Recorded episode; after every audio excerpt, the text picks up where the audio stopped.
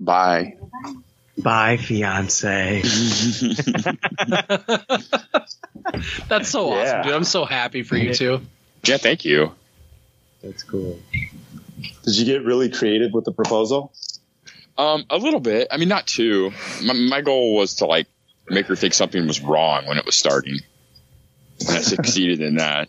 Nice. We need to talk.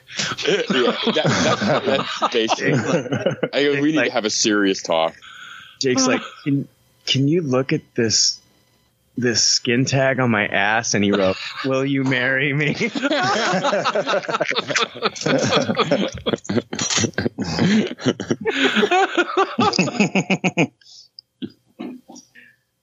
Episode 459. There's already like 7 million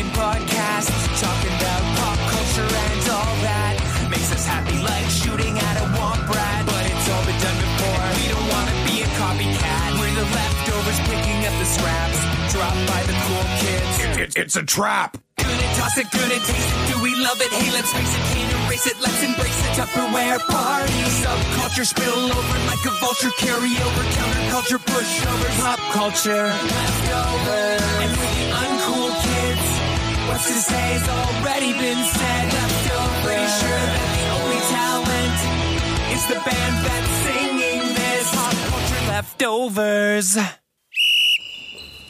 Hey, this is Hall of Famer Dominique Wilkins, and you listen to Pop Culture Leftovers. Hey, welcome to Pop Culture Leftovers, the only podcast that sounds even better the second day after it's been uploaded. I'm Brian, I'm Joe, and, we're, the, leftovers. Yay! Yeah. Yeah, yeah, yeah. What if we what if we came in with that ridiculous energy? yeah, Yeah. How long of like, yeah, Yeah. The audience really take before they're like, these guys have gone fully off the rails. yeah, woo, yeah. Like we're like literally like our our show's so fucking shitty that we have to be our own cheerleaders, Joe.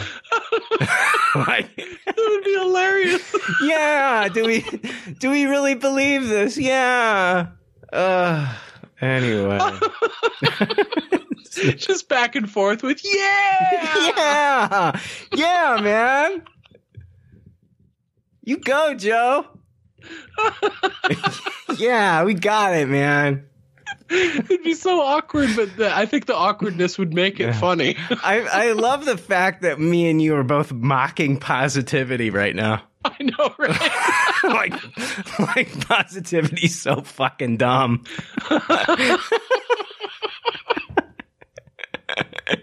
the people write books about that shit, Joe. I know. There are whole entire cat posters dedicated to that kind of bullshit. Just hang in there. Every guidance counselor's office had that poster Oh with the kitten hanging from the clothesline, right? Oh man, I wanted to I wanted them to open the door and see me hanging from their ceiling.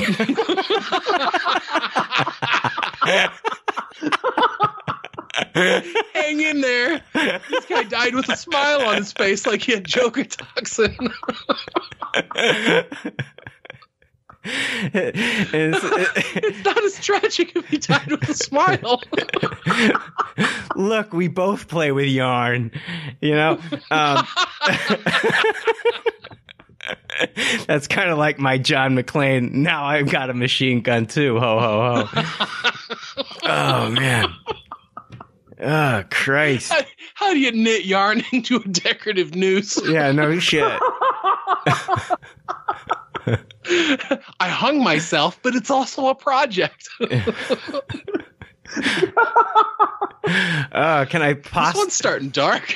I've got an A in sewing and an F in life. can I posthumously get a uh, an A plus on this uh, on this project there? Home X was a success. Oh my god. Hey Paul, welcome to the show, man. Yay! Yeah! Yeah! Give me a P. Give me a C. Do you remember with being that young and, and, and saying shit like that? I remember being so young uh, that I used to say yay. Yay! Dude, I, Only Brian, Anakin, I, right? I, I teach kindergarten. I have to do it every day. Like, like I, I point to the letter A and the kid, I'm like, what letter is that? And he's like, A. And I gotta be like, yay, you did it. or like a kid comes back, yay, your fly is zipped up. You did it. Like just every little thing. I'm cheerleading. Just constant cheerleading. Yeah, I'm gonna I'm gonna apply that in every aspect of my life. Like Do it just some random guy at like Target putting like something in his cart. Yay! you did it, yeah. Did it! Do a cartwheel and just run off. Some guy like you know walks away from the urinal. Yeah, Yay! you did it. Inside a closed stall door. That's the day You I. shook it three times. Yay! That's the day I got beat with one inch. Beat, beat with one. Brian found out he was a Hell's Angel. Yeah, I got beat within one inch of my life that day in the fucking men's bathroom at Target.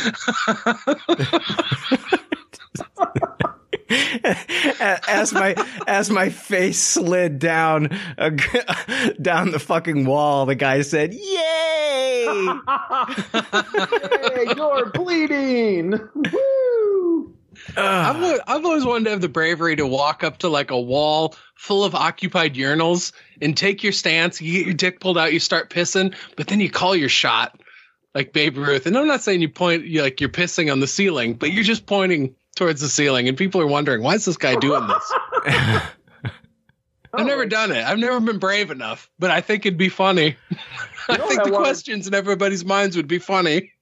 You know what I want to do is, is is like at a concert when it's just like the bathrooms are packed or like a state fair, all the urinals are full. I just want to walk up to one and just approach it like you were in elementary school. Like you just drop your pants to your ankles and walk up and just take a piss. Yeah.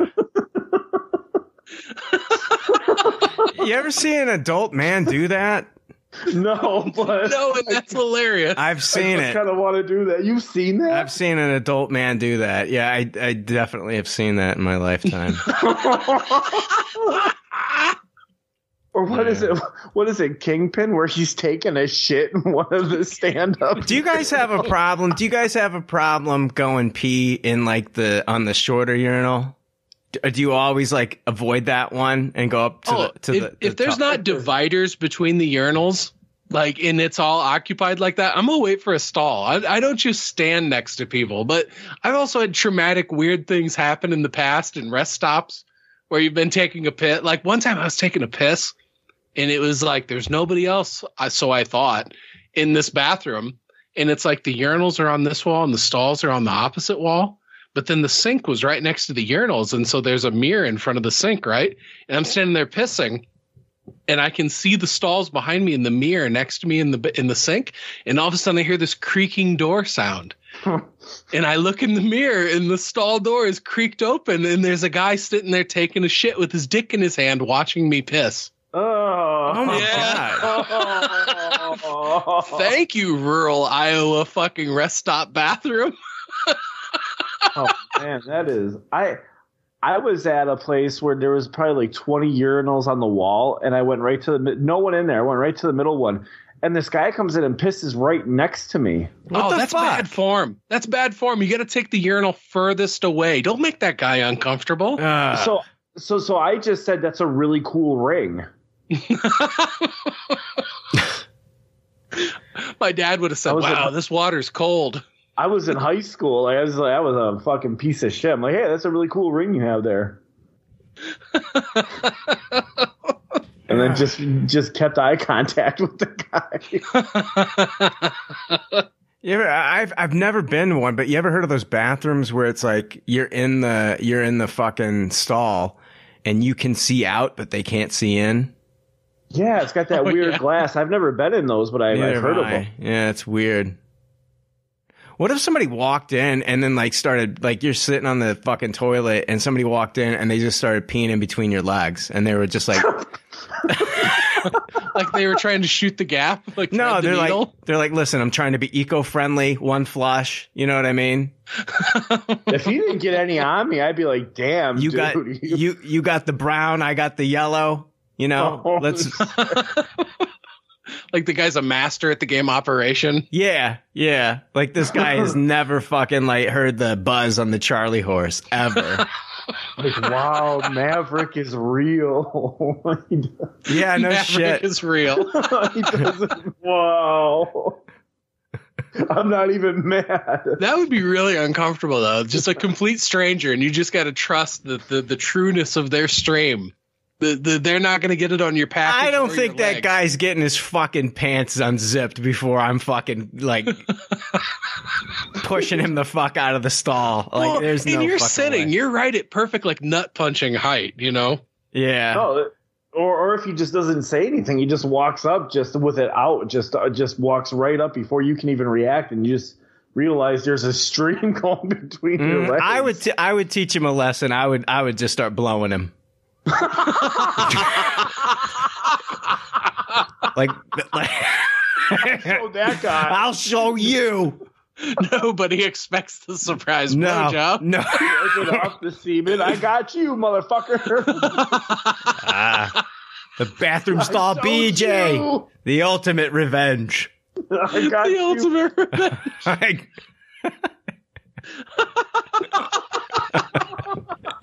One up. I win the oh, boy. day. and I thought we were off to a weird start earlier. Congratulations on on taking us to the next level. Yeah. that you feel like a man now. I taught that motherfucker. I sucked his dick. I sucked his oh, yeah, you're telling your buds, dude. This guy came up to me in a bathroom. He started peeing between my legs. You know what I did? They're all like, "What?" I sucked the shit out of his dick, and I do it again. and I do it again. And you're like, why are you following Steve to the bathroom, Brian? I, Bri- Brian, Brian. I gotta teach that fucker a lesson. I, I learned a couple things that day about myself. You know,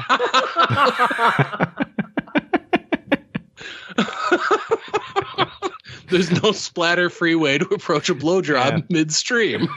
would you have done anything different? I would have fondled his balls, maybe. You know, the other guy is telling his friends, "I was just being an asshole. I was pissing between this guy's legs, expecting to get punched. You know what he did to me? he sucked my dick." that's not a story you share, Paul. That's one of the, that's one of those has to be. that's one of those stories you take to the grave. You know, you are hey. That real therapist. real fucking real real talk here. I swear to God, we're gonna we're gonna get to the content and all that other fucking crap we all that homework bullshit we do every week. you know what I saw this week? I'd never seen this out in the wild in my entire life. I've been on this earth forty five fucking years, and I've never seen this out in the wild. It was I was I was I was out in uh I was kind of like out in the country, and I was driving and there was like this uh, uh, truck and it was parked on the side of the road and the closer i got i was like oh there's somebody out there uh, with their with their dog uh, and uh, so oh the you know dog, you think you know the dog ne- may, maybe needs to take a shit or a piss but uh, it wasn't the dog that was taking a piss it was the owner of the dog, and it was not a guy. I've never seen a woman Oh, she was popping a squat. popping a squat like right off the road. Like so anybody on the main road driving by can see her. Dude, I saw that about a month ago. No shit. The last time we were going out on a hike, I s- only she was down in the ditch. And I was like, everybody in my car. I was like, did you guys see that?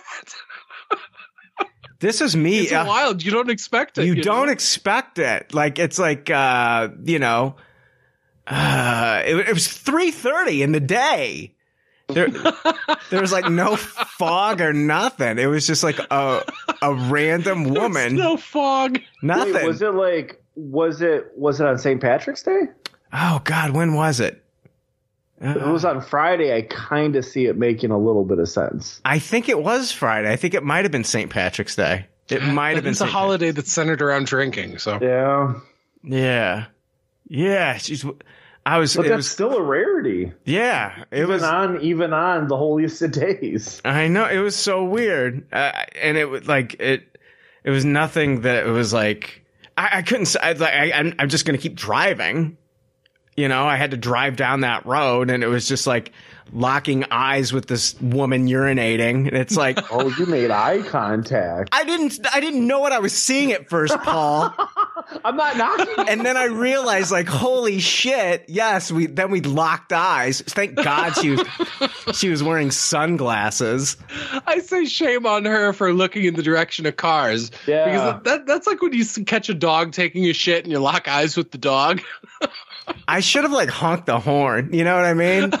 watch, watch her tip over or something. or pretended to lose control of your car in her direction.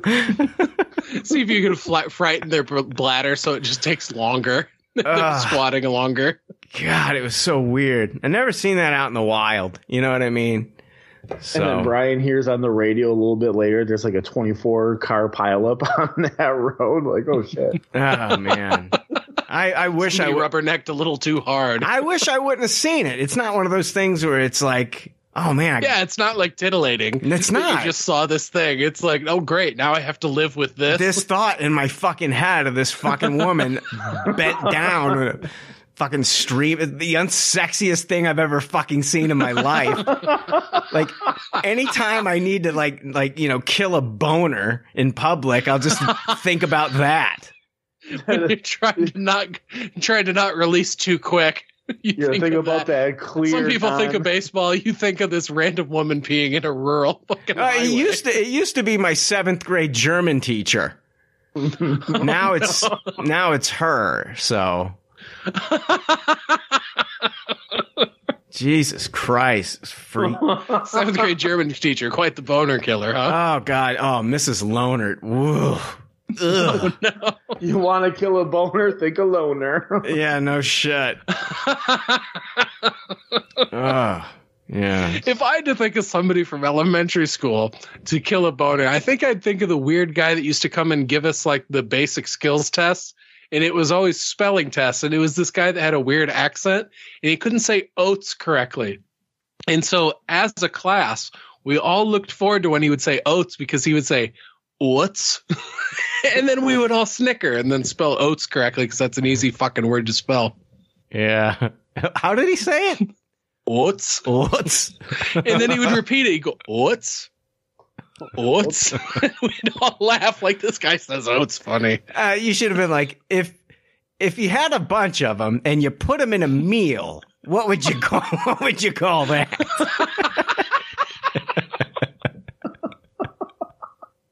Finish this sentence. Honey bunches of. Oats. I guarantee Oats? I could send a message to anybody from the class of 99 and be like, oats. And they would think of this fucking guy. Yeah, There's a guy. like some Manchurian candidate shit. we had a guy we, uh, when I went to church when I was a little kid. There was a guy who used to teach Sunday school, and he had he had a weird accent. Like I, I could never pinpoint like where the fuck he was from, but he would say the one word I could pick out and kind of say like him. He would ins- instead of saying fire, he would say fr- fryer, and he would go. And so my sister noticed that he would say, you know, fryer really weird. And so we, me and my sister would just look at each other and go, I'm a, I'm a fryer fighter fighting fryers.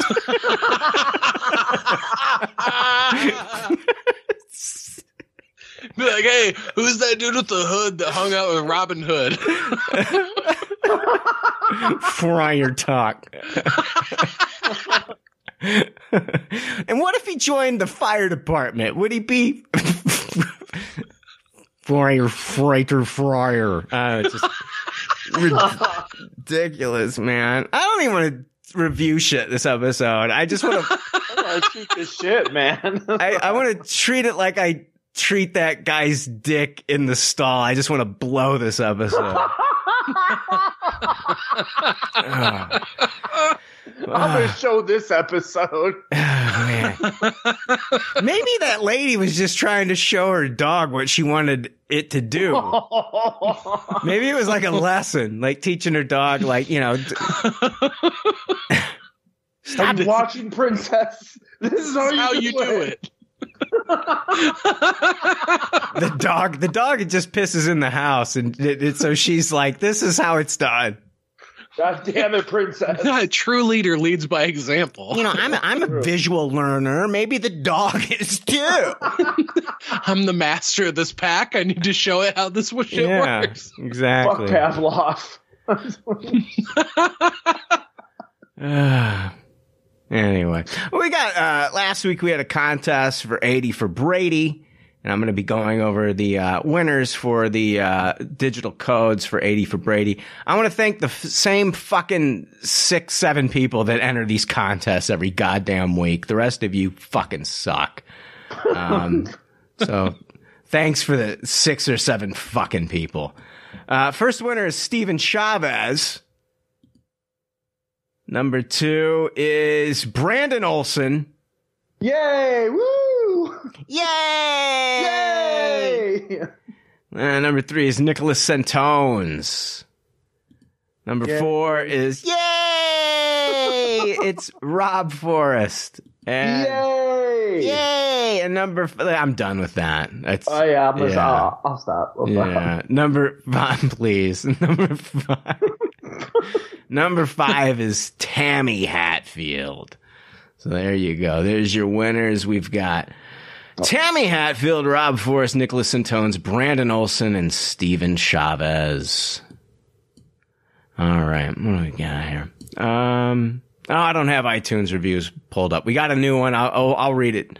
I'll read it in uh, in the coming weeks. But uh, be nice Oh, to nice. nice to have a stockpile of these by the time we get back. You know, and be nice to be able to read off two or three of them, Joe. But you know what? You know, in order to do that, people got to fucking send them. Yeah, that's right. If you're listening, you're thinking, I haven't left these fuckers a review. Now's your chance. Yeah, uh, guilting you into it. That's those are the those The are way the that all our good reviews are made. yeah, not, not you know, nothing done of your own accord. Like, oh yeah, these guys have been providing me free entertainment for fucking uh nearly a decade. No, it's just we got to guilt you into it. we're the we're the we're the we're the we're the fucking we're the fucking mother-in-laws of podcasting. Jesus Christ. It's like every time I go visit my grandma and she'd be like, hello, stranger. And it's like, yeah, I know. It's been a month, grandma. I'm sorry. Grandma, you ever think that you're boring? Maybe if you were less grandma. Maybe if you put the grand back in ma, okay? This isn't just on me, Ethel. I got I got fond memories of watching her stories and playing solitaire. Yeah. Oh my god. My my my great grandmother, there was literally nothing to do there. Like it was it was just it was not kid friendly at all. She had one fuck she had a fucking VCR and one VHS tape and it was the sound of music. Oh no. Jesus Christ. The hills were alive over there, my friend. Uh, Hills were alive for about five minutes when they started singing. I turned that shit off. I was like, fuck this. This is why you hate musicals. Yeah. Yeah. Oh my god. Oh. She she she fucking the the the guy came over to put in her TV. She got a color TV and a with a remote control. And uh the guy came in and installed it. Which uh, how much did she pay for that? To have a guy just fucking plug it in the wall. Dude, I remember my grandma was terrified of her VCR. And I was like, it's not a scary thing. I know there's a lot of buttons on this remote control, but you can do this. Oh my gosh. It's it's it's and so he put the remote control up like on her mantle and it just sat there. She was scared to use the remote control. She thought if you like stood in front of it and and it, you would get hit with like some kind of like like gamma radiation, she turned into the Hulk or some shit. It was ridiculous. and so the only time that remote ever got used is when we were over there. And it was I, I I also think she did, she didn't believe that man went to the moon. That was another another thing I remember about her. That's excellent. she Thought it was all Holly. She thought it was all Hollywood special effects. So Yeah, Kubrick. Dude, I remember one time years ago, my sister was like a phenom in volleyball. And I remember she was on this club volleyball team and we had to go our my parents I, I got maybe in retrospect stupidly invited me along to this team dinner. And there was I like I remember a long time ago there was this documentary that was on Fox where it was talking about the possibility that the moon landing was faked, which I didn't believe, but I'm really good at just storing like nonsensical nuggets of like trivial information. And so I started talking about it during this meeting, and one of the dads on the club volleyball was like fiercely patriotic or something. And like he was really, really upset about me talking about this. So I really leaned into this angle of, I don't think we landed on the moon. And I made this guy super upset. And I think to this day, my mom and dad are embarrassed by my behavior, but still really hilarious watching this guy slowly lose his shit throughout this video or throughout this dinner of me talking about this fucking series. Oh man, he would have he would he would have hated my great grandmother. What do you mean we didn't land on the moon? I don't know, man. There's all these fucking points. If he's not arguing with a child, he's arguing with a fucking you know woman. Well, and and that's where this guy lost. He was arguing with a 14 year old or 15 year old or however old I was. Yeah. It's like, come on, you don't. Come on, can't you see this fist on guy's the table? Yeah, can't you see that this kid is pushing your buttons and he's winning? Ay, ay, ay. You guys ready to get into the uh, good pop, bad pop portion? Yeah, we might as well. Yeah. All right, here we go. It's time for more leftover reviews with Good Pop, Bad Pop. Good pop, bad pop is where we talk about the things in the previous week and or weeks that we either watched or read. Sometimes we rate these things, and if this is your first time listening, we'd like like you to be familiar with our rating system. The rating system is simple. If the leftovers don't like something, they toss it. If they do like something, they suggest you taste it. And if it's brilliant, it gets a Tupperware rating. If all the leftovers love it, then it gets the pinnacle of success, a Tupperware party. All right. Uh, I went into I went to the theater this week and uh, I saw uh, Amazon Prime had a special early screening as a two o'clock showing of uh, Dungeons and Dragons, uh, Honor Among Thieves. And so I've really been looking forward to this movie since it's from uh, Jonathan Francis Daley and I think Jonathan Goldstein, I think is their names, the directors of that movie. John Francis Daley of uh, Freaks and Geeks. I, I I love him. I think he's great. And and these guys were the game night directors. Um, I think they're fucking brilliant. I loved Game Night, one of my f- favorite comedies that the year that it came out. Jason Bateman and Rachel McAdams, Jesse Plemons, fantastic movie. So I was really looking forward to seeing what they did with Dungeons and Dragons because I know that they're fans. I mean, there was a Dungeons and Dragons episode on Freaks and Geeks. I think it was actually the series finale. Um, but um, yeah, I'm not gonna I'm not gonna spoil the movie for anybody because it is coming out uh, at the end of March. But spoilers on my reaction. I loved it. It's a blast. I had a I had a great time watching this. It was it's a lot of fun. Um, I think uh, uh, uh, they they see. I, and I I'm not like a Dungeons and Dragons player. I did grow up watching the 80s cartoon. I was a huge fan of that. And if you're a fan of that, you're going to love this movie as well because they do pay homage to that in the movie and you'll be very excited there. Um, but I love the characters. Chris Pine's great. Justice Smith is great. Who's the girl? Uh, she plays like the barbarian in this one. She's from the Fast and Furious movies, the one that's Michelle Rodriguez. yeah, she's really good in this too. Um, and then there's like, uh, oh my god, she's got like, she's got like a love interest, like a former love interest in this movie, who is. It's it's a cameo of a of an actor, and oh my god, it's one of the funniest parts in the movie. I I thought the action was fantastic. I loved the the the girl that's like the the she's like a shapeshifter and she turns into an owl bear. The owl bear is awesome. The dragons looked really good in this. Um, there's a there's a magic battle between two ma- uh, magicians that is one of the most fun magic battles I've ever seen. Um, I'm not going to say like, oh, it's Harry Potter magic battle. Like, it's not that. It's more like a the magic battle that you see Egg Shen and Lo Pan have in like uh, Big Trouble in Little China. It's really fun though. Oh, nice. So I love Dungeons and Dragons Honor Among Thieves. It's an absolute Tupperware and I can't wait to see it again. Um, do I think that Dungeons and Dragons players are going to love this movie? I have no fucking clue, nor do I care. Just be honest with you. I don't know and I don't care I, because I loved it. I thought it was fantastic. Like, if they have problems because it didn't do this or didn't do that or it didn't whatever, it's like, I, I can't, I don't follow. I, that, I don't, I don't get it. I loved it and I hope it does well in the box office and we can see more of this because it was way better. Anything's better than like I think that movie that came out in the late '90s with um, the uh, Wayans, one of the Wayans. Oh, Yeah, with brothers. Marlon Wayans. that yeah. thing was rough. Yeah, this is great. Yeah, I watched that precisely one time, and I was like, "Oh, what a disappointment!" Mhm. On what should have been a, a a great fantasy movie. They just have so much stuff to draw from, and to make a movie that disappointing, I am. I've been excited to see this movie since I saw the first trailer, and I'm so stoked to hear that that you Tupperware this thing. I I tried to see this thing early as well, and unfortunately, it just wasn't playing in my area.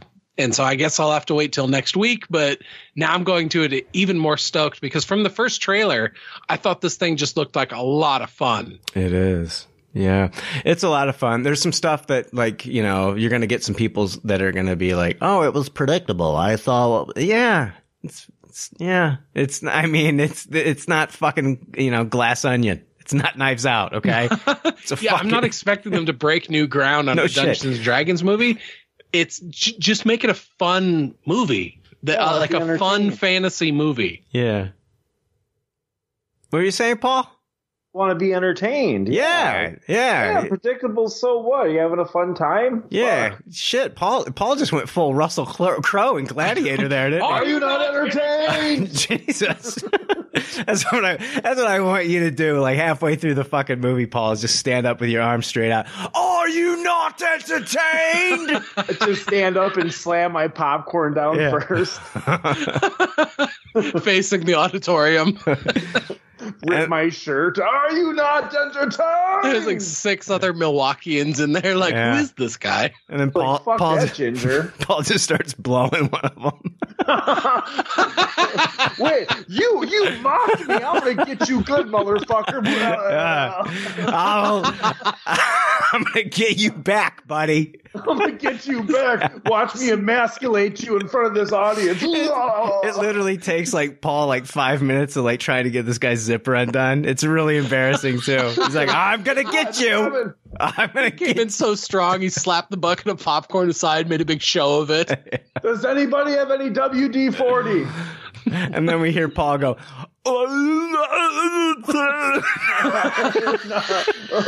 and I walk away. I got you, motherfucker. I got you good. I got you good. You feel like a man. It's- this episode's fucking stupid. You know, Yay! yay! I don't even fucking care. That is a yay moment. This is. That's, Longtime listeners are like, yeah, Yeah. maybe. I don't know. I don't know. Yeah, I don't know. I don't know what people are thinking. Listen to this one, man. You know what? You know what I say to them? Are you not entertained? I don't know. Good call. To- topical. Topical. I did it. Somebody like a, the brand new listeners like, well, I I understood the rating system. Everything else just really I don't understand what's going on here. Am I watching Inception? yeah, that, that new listener that's here for our Agent Elvis review. Yeah. Oh yeah. Thanks for thanks for coming over. Jesus Christ. Let's talk about Agent El. No, Hugh Grant was really good in this too. Uh, I thought he was fantastic in this movie. I love seeing him in Operation Fortune, and he's great Yes. in this. So I was just gonna say he's been on a roll because his role in Operation Fortune was so much fun. Oh, he's really good in this. Uh, he got I, I in the theater. I think Hugh Grant got a lot of the biggest laughs in the movie. I don't know if it was just like the Hugh Grant fan club decided to go to my showing, but it was because I thought he was funny. But man, he got some big laughs in my theater. So yeah. I think people love like an established big name actor that's willing to step back and do some silly shit. Yo, and and it, it feels like that's what Hugh Grant's been doing lately. what's that, Paul? I would like. I'm sorry, Joe. I didn't mean to. Didn't Oh, you interrupt. stepped all Oh, no over. You stepped. You know over what? You know what, Joe? I'm going to show you. Yeah, I'm gonna teach you a lesson, Joe. Teach you a lesson, Joe. Now I'm going to say something, and that's what we're going to discuss. It was like you didn't even talk at all. um, um, kind of like what Joe was saying. It reminds me of Anthony Hopkins in that Transformers movie, like Yeah. established actor, and he was the best part of that fucking movie because he was having a fun time. Yeah, he was like, "Can you give me an established paycheck to do this established shitty movie?" Let's establish the terms.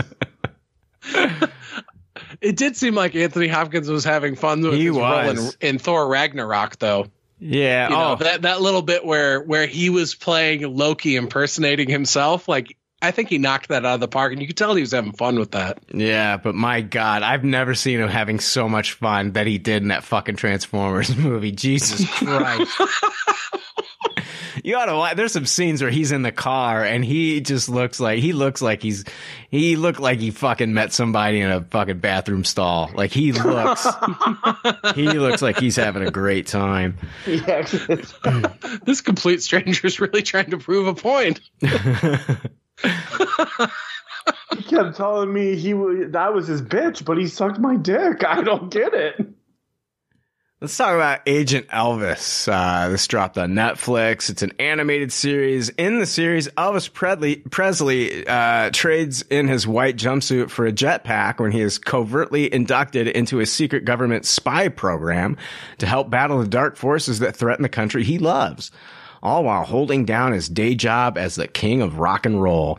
It stars uh, Matthew McConaughey as uh, Elvis Presley, uh, Kaitlin Olson, uh, Priscilla Presley, Don Cheadle, uh, Niecy Nash, and uh, Tom Kenny plays a fucking chimpanzee. Jim Scatter. And then guest cast. Uh, I don't know. Listen, I I gave it two episodes. I didn't even want to give it the second. I hated this. This is an absolute toss it for me. I gave it. I I could not. I thought it was. T- I this is just. I didn't find it funny. Um, I love Matthew McConaughey. I love Kaitlin Olson. Um, I hated this so much. I I I can't believe that Priscilla Presley's involved in this. That she's one of the creators of this. It's I don't think it's funny. I this is an absolute toss it. Um, first episode was it the first episode where like the villain was Charles Manson? yeah. Yes. They got Fred Armisen to play Charles Manson. I hated this. I, I Oh, Jason Mantzoukas played Howard Hughes in the second episode. I didn't even get I guess Chris Elliott plays Timothy Leary in a future episode. Um I could not get past the second. I I had time too. It's like it's like, you know, some of these weeks we're talking about like, oh, you know, I I didn't have time to watch it. I had plenty of fucking time. I, I could have fucking, I probably could have finished this, but I, I did not want to get back to it. So it's a toss it. I thought it was terrible. Joe, what'd you think?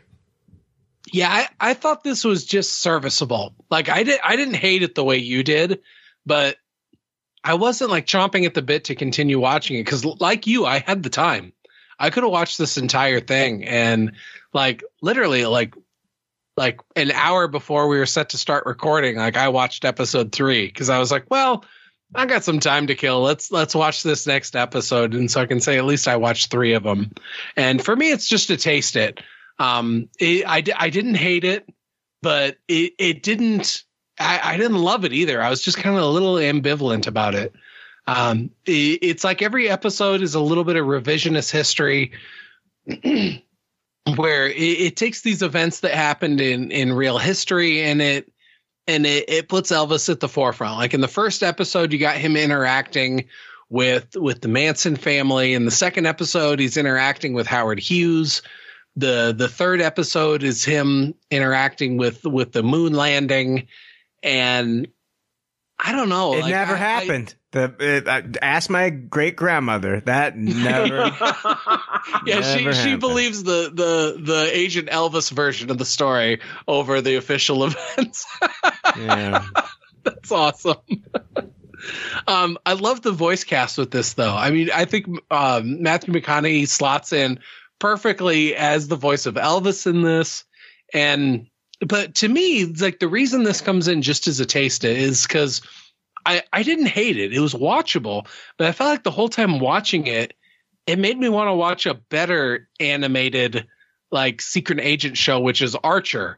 And and it, it's like when once you have like a really great show because archer to me is an absolute tupperware. If you want to watch like an adult themed show that deals with super agents or secret agents and it's really fucking funny go watch archer there's several uh, seasons of it out there and they do it really really well and this just pales in comparison to the fact that i've seen that other better show and um but I, I didn't hate this, but I didn't love it either. In the end, I was just kind of ambivalent about it. I've watched three episodes so far. I don't know if I would watch the rest of it, but I'm not also saying that that I wouldn't watch the rest of it. And I don't think that's where you want your premiere series to come in at. Um, I, I think they could have gone a little bit edgier with the writing and and maybe made this funnier than they did. But man, they really scored a great voice cast with this, with with Matthew McConaughey and um and Kaitlin Olson and um Johnny Knoxville plays. yeah, Johnny Knoxville's Yeah. playing it. Tom Kenny's doing the voice of the the chimpanzee in it.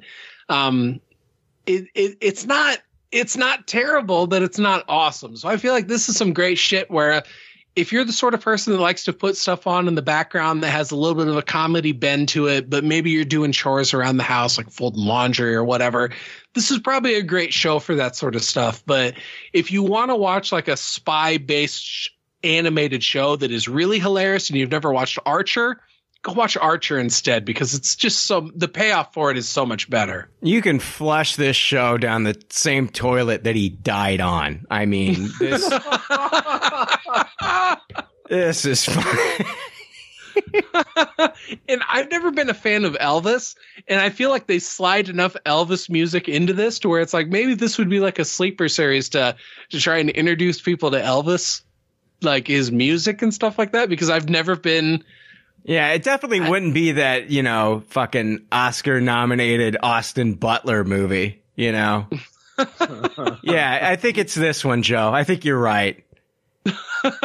Was that really nominated for an Oscar? I don't. Wasn't I just. I thought that He I thought nominated for best actor. Oh my god! I just I don't give a fuck enough about Elvis that I was like I certainly don't give a shit about watching a biopic movie, but I was interested to see this on the list and interested and I went into it with an open mind and it just it reminded me of another show that was better and whenever that happens that's a miss to me.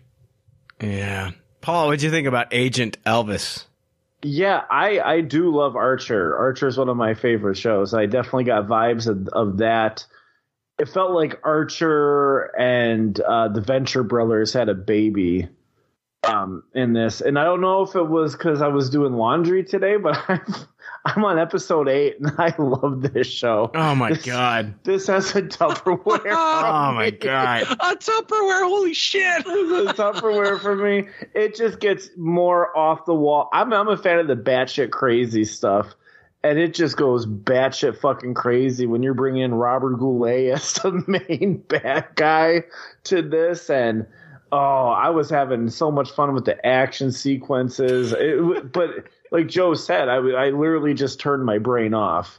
Folding laundry, just had it on. Yeah, you gotta you gotta be comatose. You literally the shit out of this. I loved it. I loved the mix of the music they were using.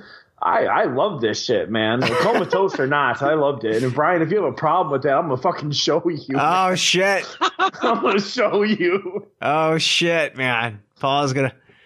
Paul, oh, hold on, my my my Roomba just said low battery, and it's making its fucking way back to the. Ah, come on.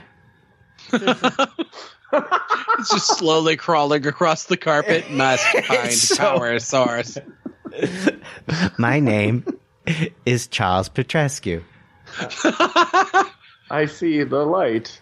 I I, I named Put my Brian and Charles call back there. I liked it. I, I yeah, but yeah. If you listen to the Brian and Charles episode, no, I I named my it's a it's a it's not a Roomba. It's called a Yeetle, and I named uh, it's a one of it's a floor sweeper. Jesus Christ! What are you what are you, what are you doing? It's a Yeetle. Can you hear her? God damn it, Yeetle! If you were a Roomba, you'd have made this fucking journey by now. Oh, she's she. Is, I named it. I named her Meryl Sweep. I thought it was gonna be Don Tweedle. Meryl Sweep, I love it. That's fucking hilarious. yeah, because you can name your uh, your Yeetle, and I was like, look, what are you doing underneath the?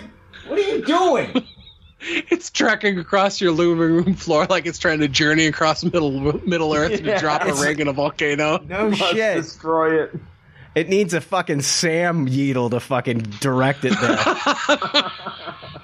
there it goes. should get a Roomba and name it Sam so it can pick that fucker up and This- carry it. No shit. This is this is fucking sad. It's trying to make its way back to the charging dock. Pretty soon. Frodo gets all the credit, but he's a little bitch. He wouldn't have made it if Sam wasn't there. Ah, fuck. Oh my god. What are you? Oh my god. You're embarrassing me. It's all Ah. going into a database somewhere. It just when said- they gain intelligence, they're gonna be like, Brian was a dick to us. Yeah. You know, We I'm pr- like an engineer of Tweedle right now listening, like, God damn it. Brian wasn't understanding when we were confused by table legs. it's she just said uh can't uh, conf- uh, like I can't find the charger. Help me find the charger. Jesus. You're an That's embarrassment. where it's always at, you robo dumb fuck. Damn I got one of the dumb ones. It's fucking, you know, I don't care how dumb the thing is. It still didn't like Agent Elvis. Jesus Christ.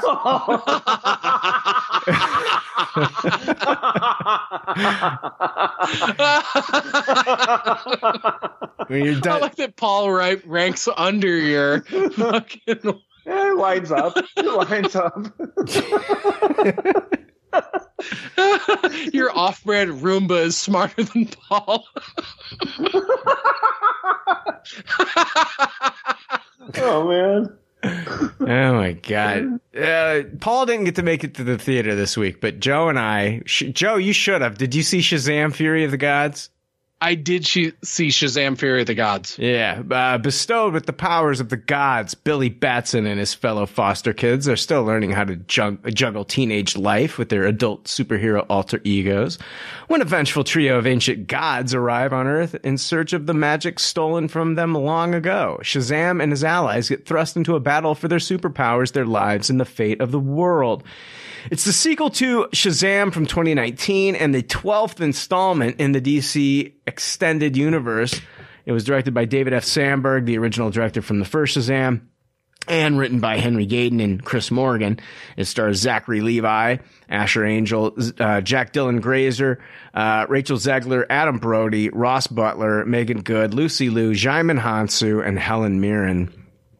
And, um, yeah, like I think last time Shazam came out, we still thought the DCEU was a thing, and so we did a whole episode and reviewed it. Like I did not feel the need to give this movie an entire episode dedicated to it when I feel like the events from this movie probably won't add up to shit. Um, now that James Gunn has taken charge. And so I was just like, I'll throw it on the list. I enjoyed the first one. So I was like hoping to enjoy the second one. And it did have moments. Like I love Jack Dylan Grazer, um, as Freddie Freeman. I think that kid is really super talented. Um, and I think he was probably like the best part of this movie. Uh, I thought he was really funny at the beginning, but the movie just kind of stalls out in the middle. And I think the ending is like it picks up a little bit, but overall, I did not like this movie that much. I'm giving it a low taste it, which sucks because I loved the first one. Um, but I thought it started off like I felt like it started off really strong. Um, my, I I never, oh God, I never thought this until people started like beating it into your brain that the young kid, like the young kid that plays Billy Batson and Zachary Levi, who also plays like the adult version, they are nothing alike. No, nothing alike. And I, I feel like this movie widened that gap more than the oh first oh my, movie did. yeah, I agree. Oh my God, they are nothing alike. I felt like Jack Dylan Grazer, who plays Freddie Freeman, is more like the adult version of Shazam than the than that that fucking wooden actor that they got playing. I don't know that young kid. He's just he seems way more mature than when he becomes Shazam. I don't I don't get it. It's so weird. But um I don't know. I didn't really I didn't really love this movie. Um what did you think, Joe? To me, this was one where I I went into this movie. I, I was like talking shit about it on the drive to the theater. Um, now, the first Shazam movie, to me, that was the first DCU DCEU movie that that felt like it was trying to ape the MCU formula. Because to me, it was it was the first DCU movie that kind of had a little bit of lightheartedness in it. There there wasn't a lot of the DCEU movies coming up to Shazam were were very serious, very bleak, very gritty, dark take on the characters, which which is cool. It worked in some instances, didn't work so well, so well in others. But with Shazam, they really leaned into the the angle of this is a child that can say a magic word, and when he says that magic word, he can turn into a superhero. And not only that, he can share this power with all of his foster brothers and sisters. And now there's a whole team of children that can say a word and they turn into a superhero. And I felt like the adult versions of themselves did a good job of of acting like a kid. But to go to build on what you were saying earlier with Zachary Levi, I felt like the kid version of Billy Batson, played by Asher Angel, almost played it more serious than Zachary Levi did. And that was one of the things that I felt about the first movie is that Asher Angel was able to play this very tortured child character that that grew up. He was in the foster system. He was always looking for his mother. And in the events of the first movie he finds his mother and finds out she didn't lose him. She intentionally abandoned him. And and and that kid was able to play that role in such a way that that was the heart in the first movie the the way that this kid reacted to it. But then every time he turned into shazam he was playing this real kind of goofball character. And for me i i don't know why. Like i don't dislike zachary levi. I don't want to track him down and put sugar in his gas tank or anything like that. I don't want to rag on the guy. But to me i just don't fucking buy him as a superhero. I don't know what it is about him. I never watched the show chuck but I have this weird thing in my brain where I'm very good at remembering trailers for shit. And so every time I see him, I'm like, oh, that's that goofy Geek Squad guy that gets duped by the hot super agent or secret agent. And now she's, now he's doing this thing. And to me, he just seems silly, like that same character I, for whatever, remember, remember all those trailers in from the 90s. And I've never bought him as a superhero. I've, now my kids like, like the first Shazam movie. It is, it is one of those ones where in January, everybody in my house was super sick. We all went through like a week of pure misery dealing with the flu. And we ended up watching just a shit ton of movies just back to back. And Shazam was on that list of ones we watched with my kids. And that was probably the best time I ever had watching Shazam was watching it with my 12 year old and just watching him enjoy this movie. And that's really what I think that this sequel, Fury of the Gods, is. I think that this is a great superhero movie for kids. But the older you get with this movie, the less it really works for you. The more the the deeper understanding you have of the real world and understanding of these characters. I feel like Asher Angel's character of Billy Batson, the younger version of himself, is not seen in this movie near enough. And this is much more Zachary Levi's show. And and I also agree that that Jack Dylan uh, Grazer's portrayal of Freddie Freeman really knocks it out of the park. And I think that was something that they leaned into that was a good choice in this movie, was giving us so much of the younger version of of his character, which is what he calls Captain Captain Every Superpower, which is pretty funny. And in in insofar as that, I feel like this movie really does work well for the younger audience. It, I feel like if you were a kid watching this movie and you are able to to see and get absorbed into this world where you can say a magic word and all, all of a sudden you turn into an adult that has superpowers and you can go and do things as that then the more that this movie is going to work for you the more that you look at this movie from an adult lens i think the more it fails.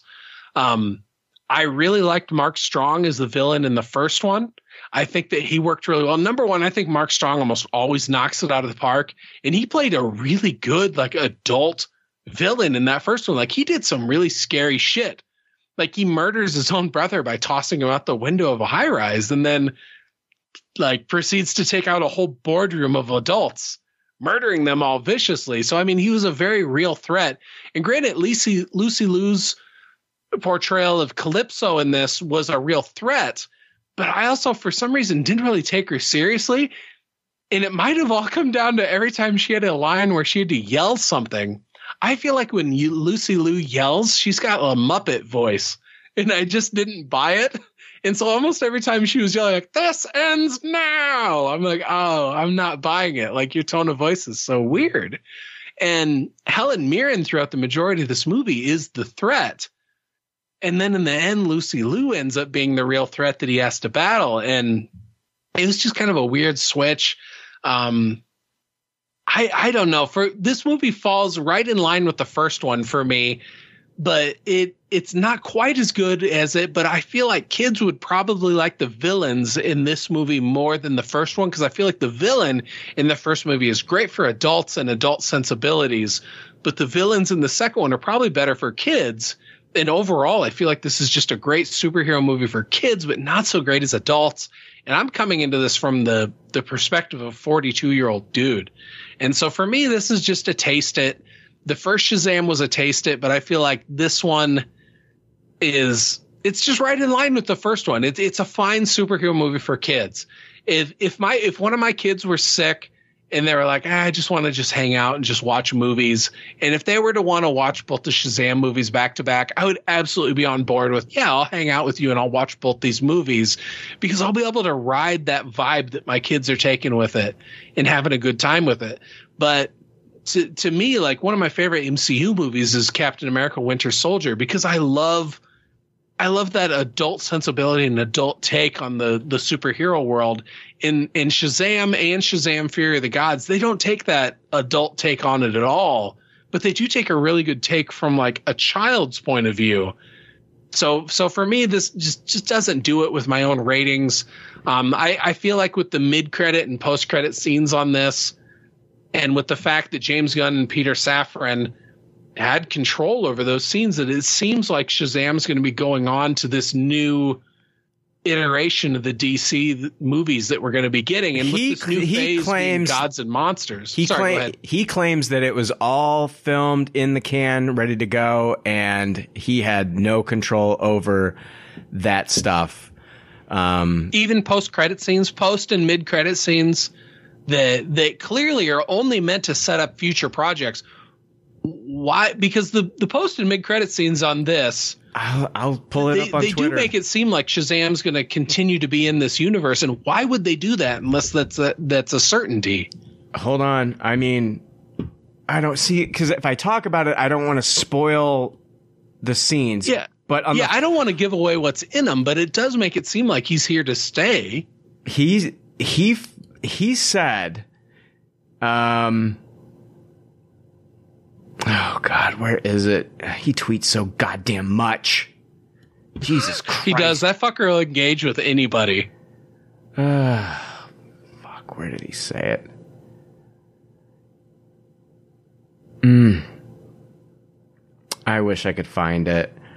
He he makes the point that those movies were already locked and he had nothing to do with because oh god, if I say anything, I wish I had it pulled up.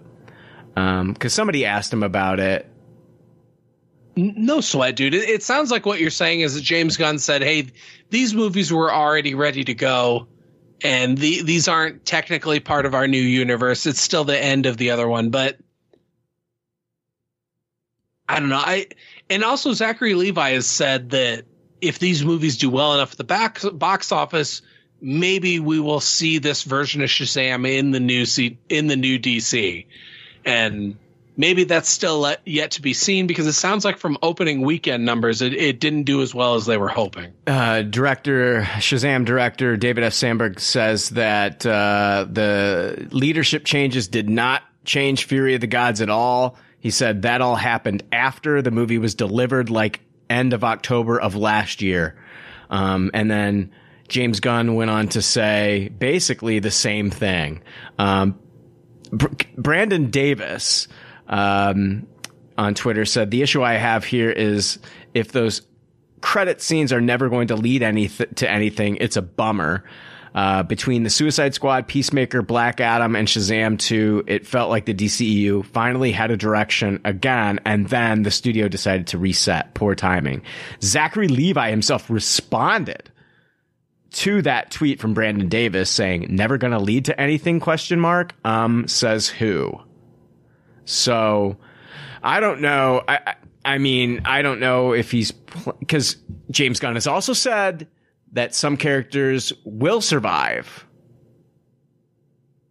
So, Well, and also with their next with with this phase, this introductory phase, he said it's called Gods and Monsters. This movie really feels like it could be setting up potential for both sides of that. yeah. Oh uh, my god. Especially when you consider the the mid and post credit scenes. Yeah. I just oh my god, one of the funniest parts in this movie. I wish they would have let her say it when when she said, "Taste the rainbow, mother," and they cut her off. Dude, I, it, as soon as you started that, I was like, "You're talking about the taste the rainbow scene," and that was one of my favorite comedic beats of yes, the movie. that was so funny. You know, because it comes from the youngest member of the team, the most innocent, and to let that be your one f bomb in a PG thirteen, they should have been brave enough to do that. I agree. the post credit scene I wanted to see in the first movie is fucking Billy Batson saying Shazam and then walking into a strip club. Like that's like come on. great. Yeah, you know. That Can power you would imagine be walking into a strip club wearing a cape? I mean, that takes a whole new level of ego. Yeah. I would do it though. as a fucking as a fucking child, yeah, I would have done it. I want you to grind me through all throughout all of pour some sugar on me. Yes. Yeah. yeah. So that's uh, Shazam Fury of the Gods. I would just wait for it to hit HBO Max. Yeah, I mean, what? It's going to happen in 45 days, right? Yeah.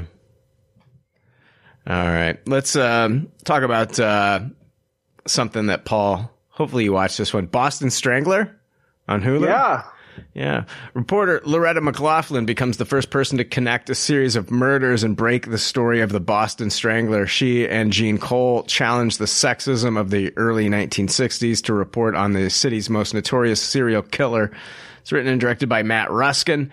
Uh, it stars uh, Keira Knightley and Loretta McLaughlin as Loretta McLaughlin, the reporter who broke the story for the Boston Record American. Carrie Coon, Alessandro Nivola, Chris Cooper, David Dastmalchian, and Morgan Spector co-star. Um, so, yeah, you've got. Um, uh, this is kind of a surprise to me. I didn't see this one like popping up until about a couple weeks ago. I didn't know that this was a, even a movie that was coming out.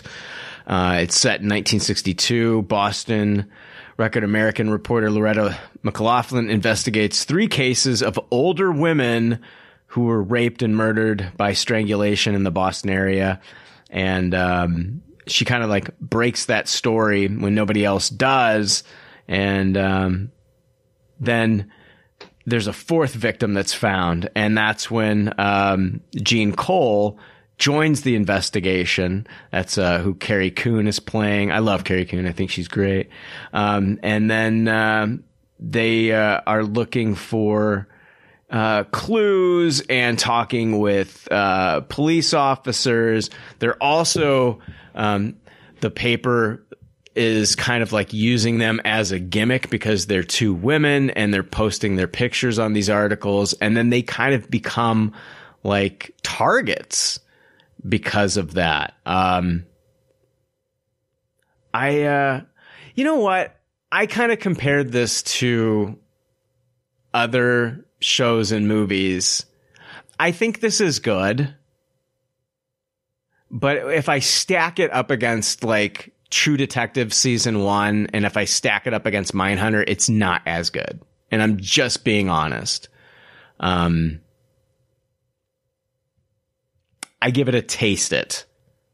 I thought that it was, I thought that it was kind of a slog at times. Um, following, following this, I, it gives you a look into like what they had to do and like what they had to put up with. But on the flip side, there, it was kind of slow and a slog at some at, at times. Um, and I thought that there was going to be a lot more. I, I mean, I guess that's just how the story played out. I love Carrie Coon. I wanted to see more of her in it. So I don't know. I thought it was, I give it a taste that I, if I'm putting it up against Mindhunter and True Detective season one, I just didn't find it as engaging, but, um, I liked it enough, and I, I, I definitely think it's worth a watch. It's you know I think most people have heard of the Boston Strangler, and I think it's a it's an important story to be told. Um, Joe, what did you think?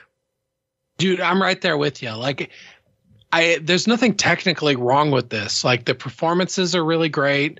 It, it does a fantastic job of putting you in the world uh, of these women and, and understanding what it was like the things that they had to go through. And and just covering the whole thing. It, it did a, a great job of telling this story that i previously knew nothing about.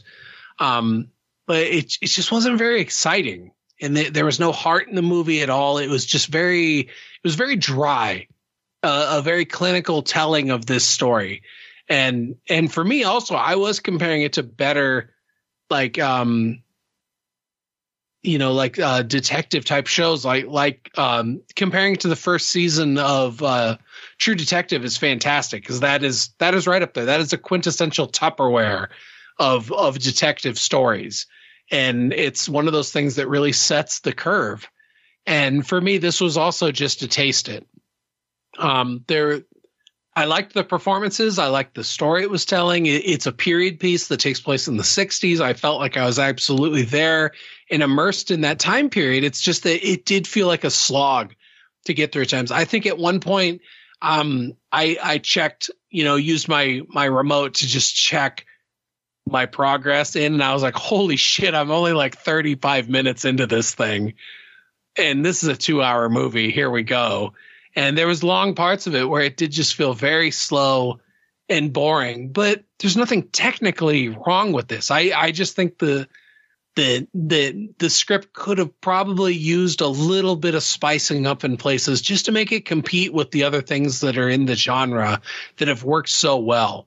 Um, now, the one role in this, I kept looking at the actor playing Detective Conley, played by Alessandro Nivola, and I kept looking at him, going, "Where do I know this dude's face from?" I know I've seen him in other shit, and so finally I broke down and looked him up on the IMDb, and he was Billy in Jurassic Park Three like the the giant Jurassic Park turd that is Jurassic Park 3 he played um Dr. Alan Grant's assistant that like goes on to like steal the the raptor eggs and then he does the base jumping in the raptor cage and stuff. And so he's the guy who plays the the detective in this working for the Boston PD so I thought it was kind of cool seeing him again. I was like oh I remember that guy. Um you know as much as I dislike Jurassic Park 3 I also kind of like it. So I feel like it was just nice seeing that guy again in something. But you know overall man this was just not this movie it just didn't live up to uh, other other shows and movies that are in this genre that just do it in a much more exciting and captivating way. So for me, this was just to taste it.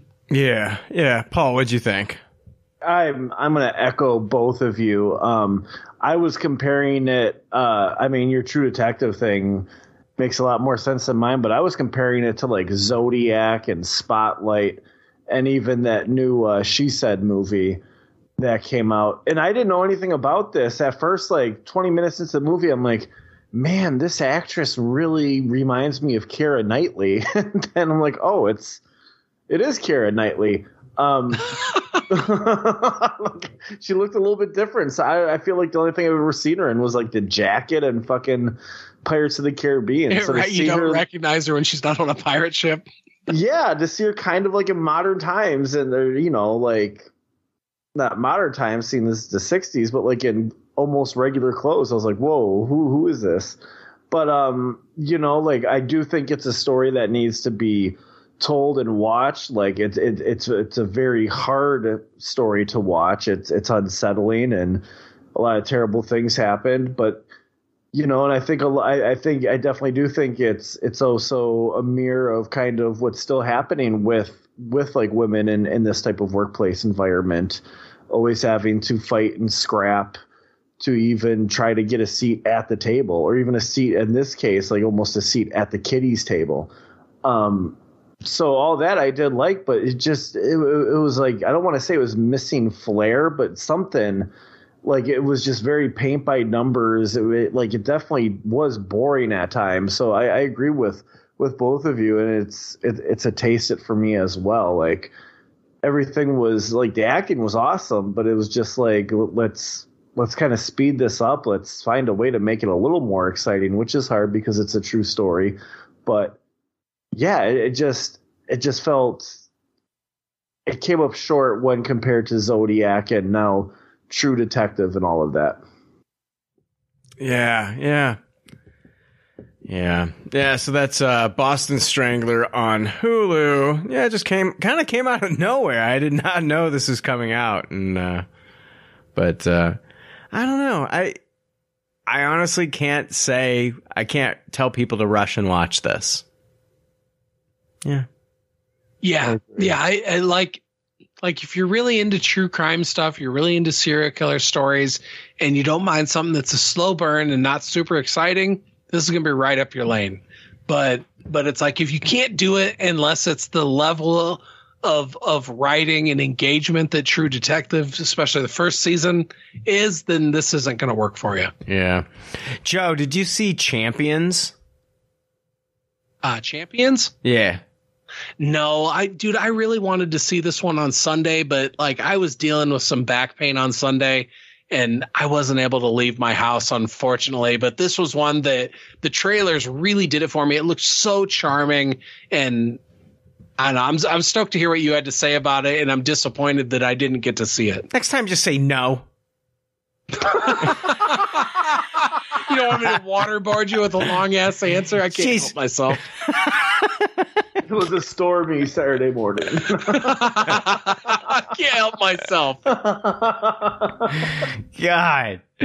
Yeah, say no. So I'm just saying no. Yeah. no, all his Hey. reviews are just going to like taste it. Yeah. A real champion would Fuck you.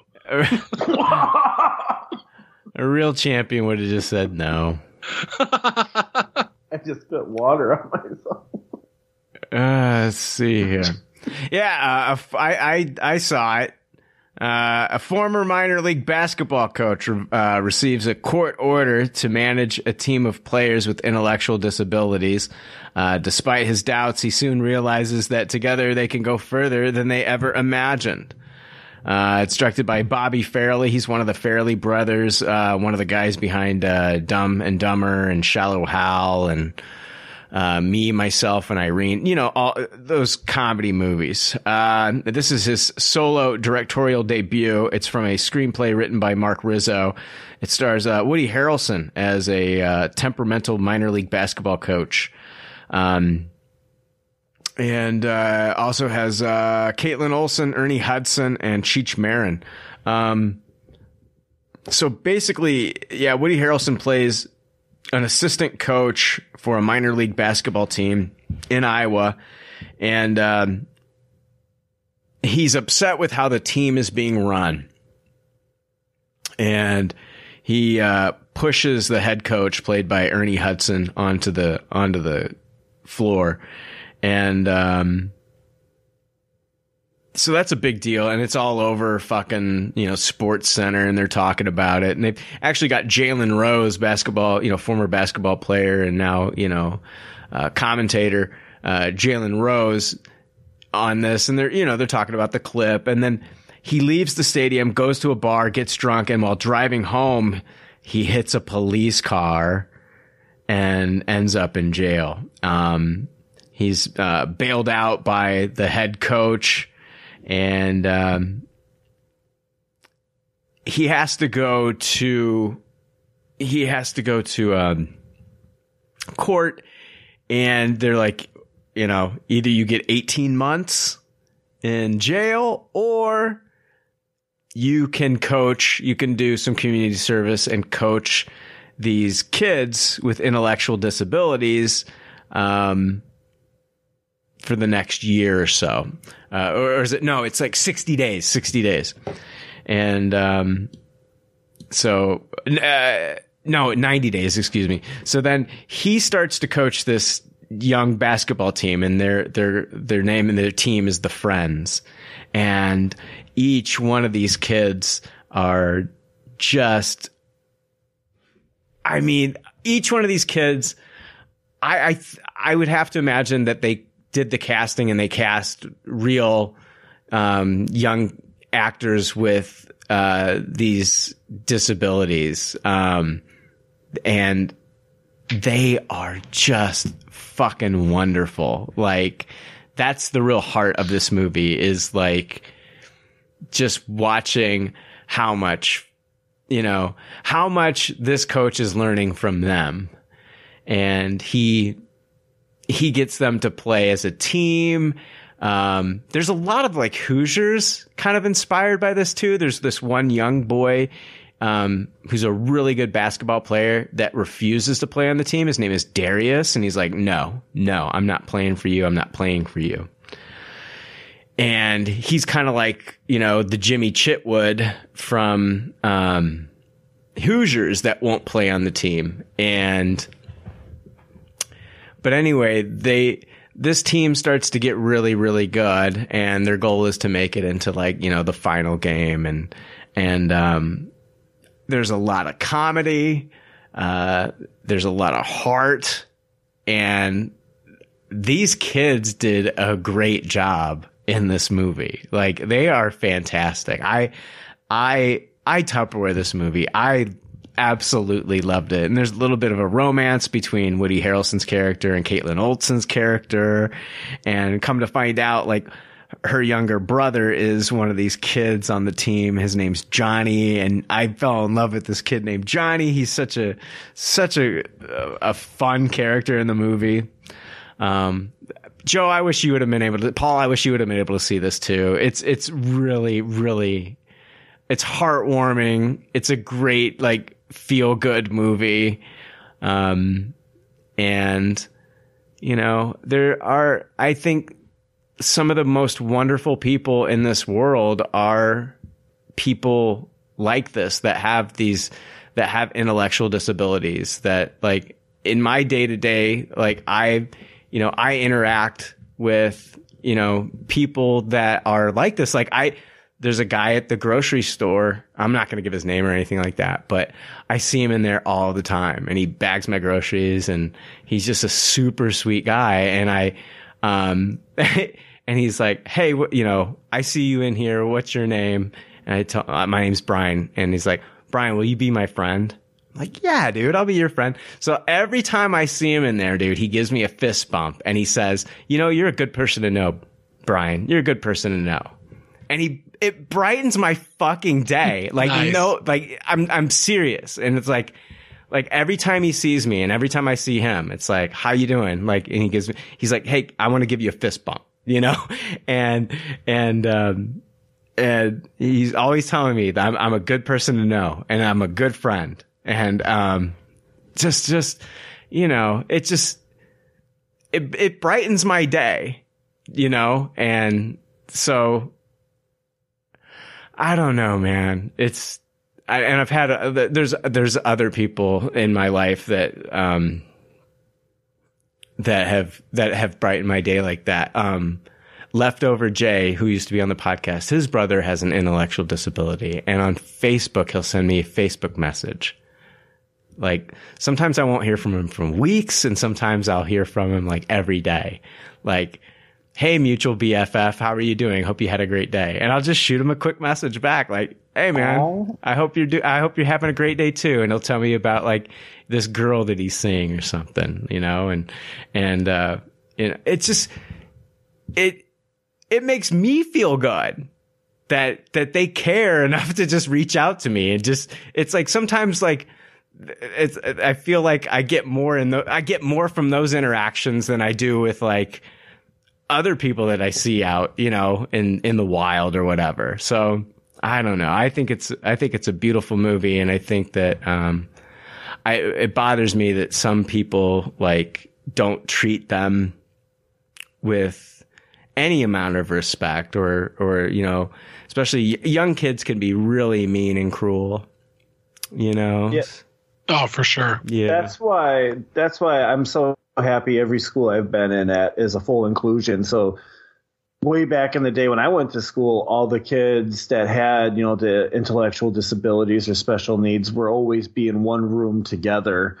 Now, since I've been a teacher, it's full inclusion. So all the kids with intellectual disabilities get brought into the regular general education classroom so the kids get to be you know like they all get to be together they get to learn together and um i do you know like the farrelly brothers um there's there's a lot of movies of theirs i like and and there's there's there's some that i don't like but they need to get a lot of credit because ever like especially after dumb and dumber I, I believe every movie they've done since Dumb and Dumber, they have gone out of their way to put a person with a real intellectual disability into every single one of their movies where they're not part of the joke. It's almost like they're in on the joke or they're the actual heart of the story. Like, uh, I think something about Mary, her brother or cousin, has an intellectual disability, and there's a really cool scene where she stands up for him in the movie.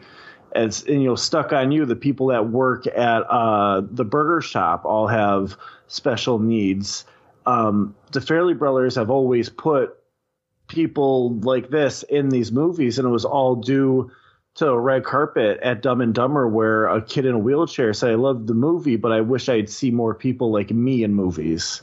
So the Farrelly Brothers made it their goal to make sure that they're always having inclusion of actors with these intellectual disabilities or special needs in their movies. And I think they need to get more credit for that because that's pretty fucking stand up. Yeah, yeah. I agree. I agree. It's it's a, it's a it's a very cool thing, and this is a great movie. It's very heartwarming. It's very funny, and I wish uh, I would have taken my kids to it this weekend now. Yeah, it's it's. oh my god, there is. Uh, there is some language in it. It's PG thirteen, so there is some language in it, and there is some like, um, um, like jokes about sex and stuff like that. Like, but it's it's still very funny. Like, oh my god, like my audience was was reacting to some of the stuff, and we were just dying when they were talking about sex moves and stuff like that. It was pretty fucking funny. Um, but I highly recommend Champions if you can, if you want just a. Shut the fuck up! I know you got a low battery. Jesus Christ! Sorry. I, I felt like the trailer for this one really promised like a, a great heartfelt movie. And it, it sounds like from what you're saying, it delivered on it. So I'm very excited to see this one. It's very sweet. It's very funny, and um, I loved it. Um, let's take a break. Let's take a quick break. Come back. We got what do we got? Three things to talk about. That's it. and then we can move it. You know how the show works, Joe. I gotcha. God damn it! All right, we'll be right back. are Venom. Uh, and if you don't join the Pop Culture Leftovers Patreon, we will eat both of your arms and then both of your legs. And then we will eat your face right off your head. You will be this armless, legless, faceless thing, won't you? Rolling down the street like a turd in the wind. Head over to patreon.com and join now for only $6 a month. All right, hey, we're back. Joe, how long? Okay, let's say you're talking to your kids about the new Shazam movie, and like, Yeah. what if you just kept referring to the character as Shazam? like, how long before they fucking like correct you?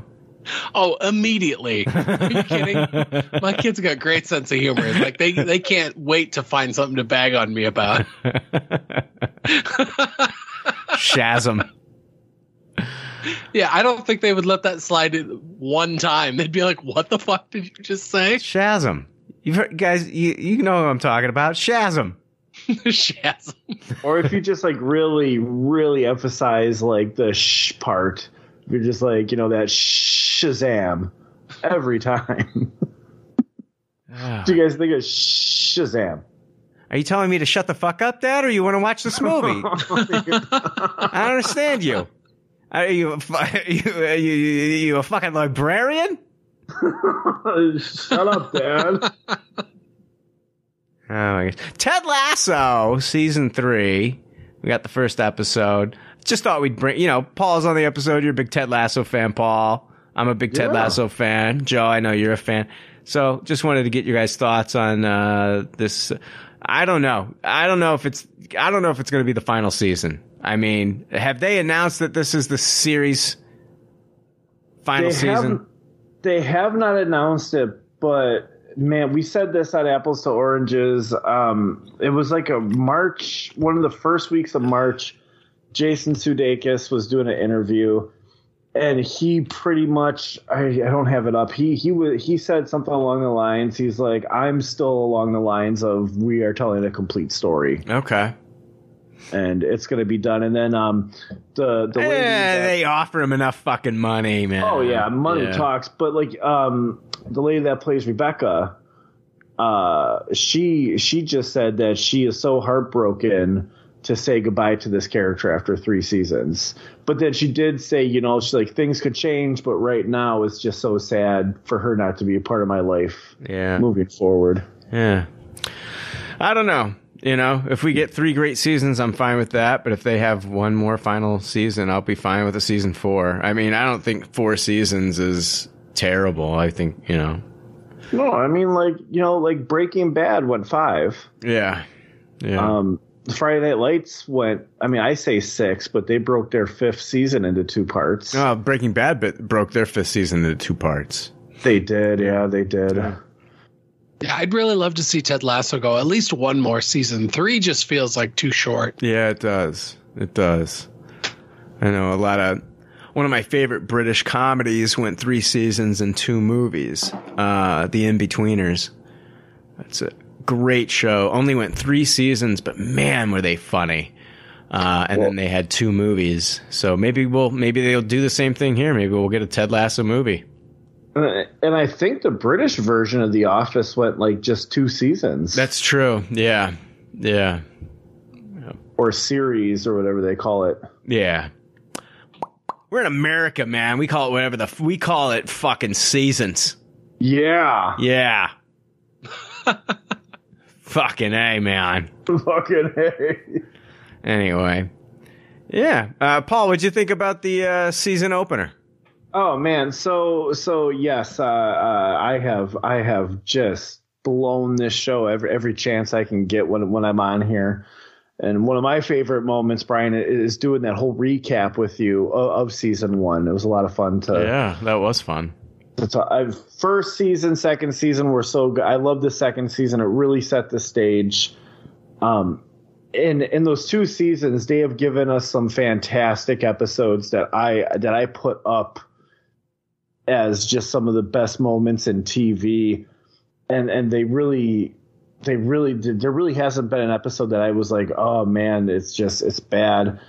So with that said, you know, like uh you know, season three kind of jumps up. A, like, there's a little bit of a time jump. I don't want to get into too major stuff, but like, there has been a time jump. We've seen, you know, changes. There's been major repercussions of a character leaving and kind of showing true colors or whatever. And, you know, uh, our team is back where they started in the first season, but everyone's skeptical. So, or, you know, like, there's a lot of predictions that they're going to fail and, and it's going to be bad. So we're dealing with all that and with all the negative, with all the negativity, we still have the upbeat Ted Lasso. Um, but now, like I, I think the I think the two first seasons were kind of a detriment to this first episode in terms.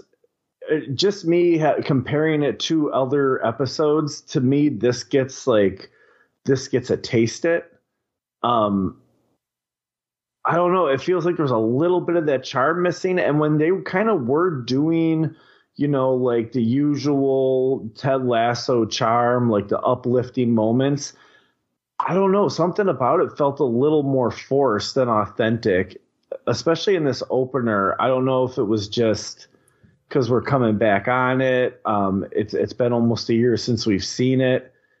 I don't know, like like some of those just like classic trademark Ted Lasso moments felt a little bit forced. Everything Um, felt different, man. I hate to jump in, so different, but it- it, didn't we feel did- like a regular Ted Lasso. we it didn't. I mean, it felt like I we didn't get the uh, enough of the Ted Lasso Coach Beard moments. You know, not enough.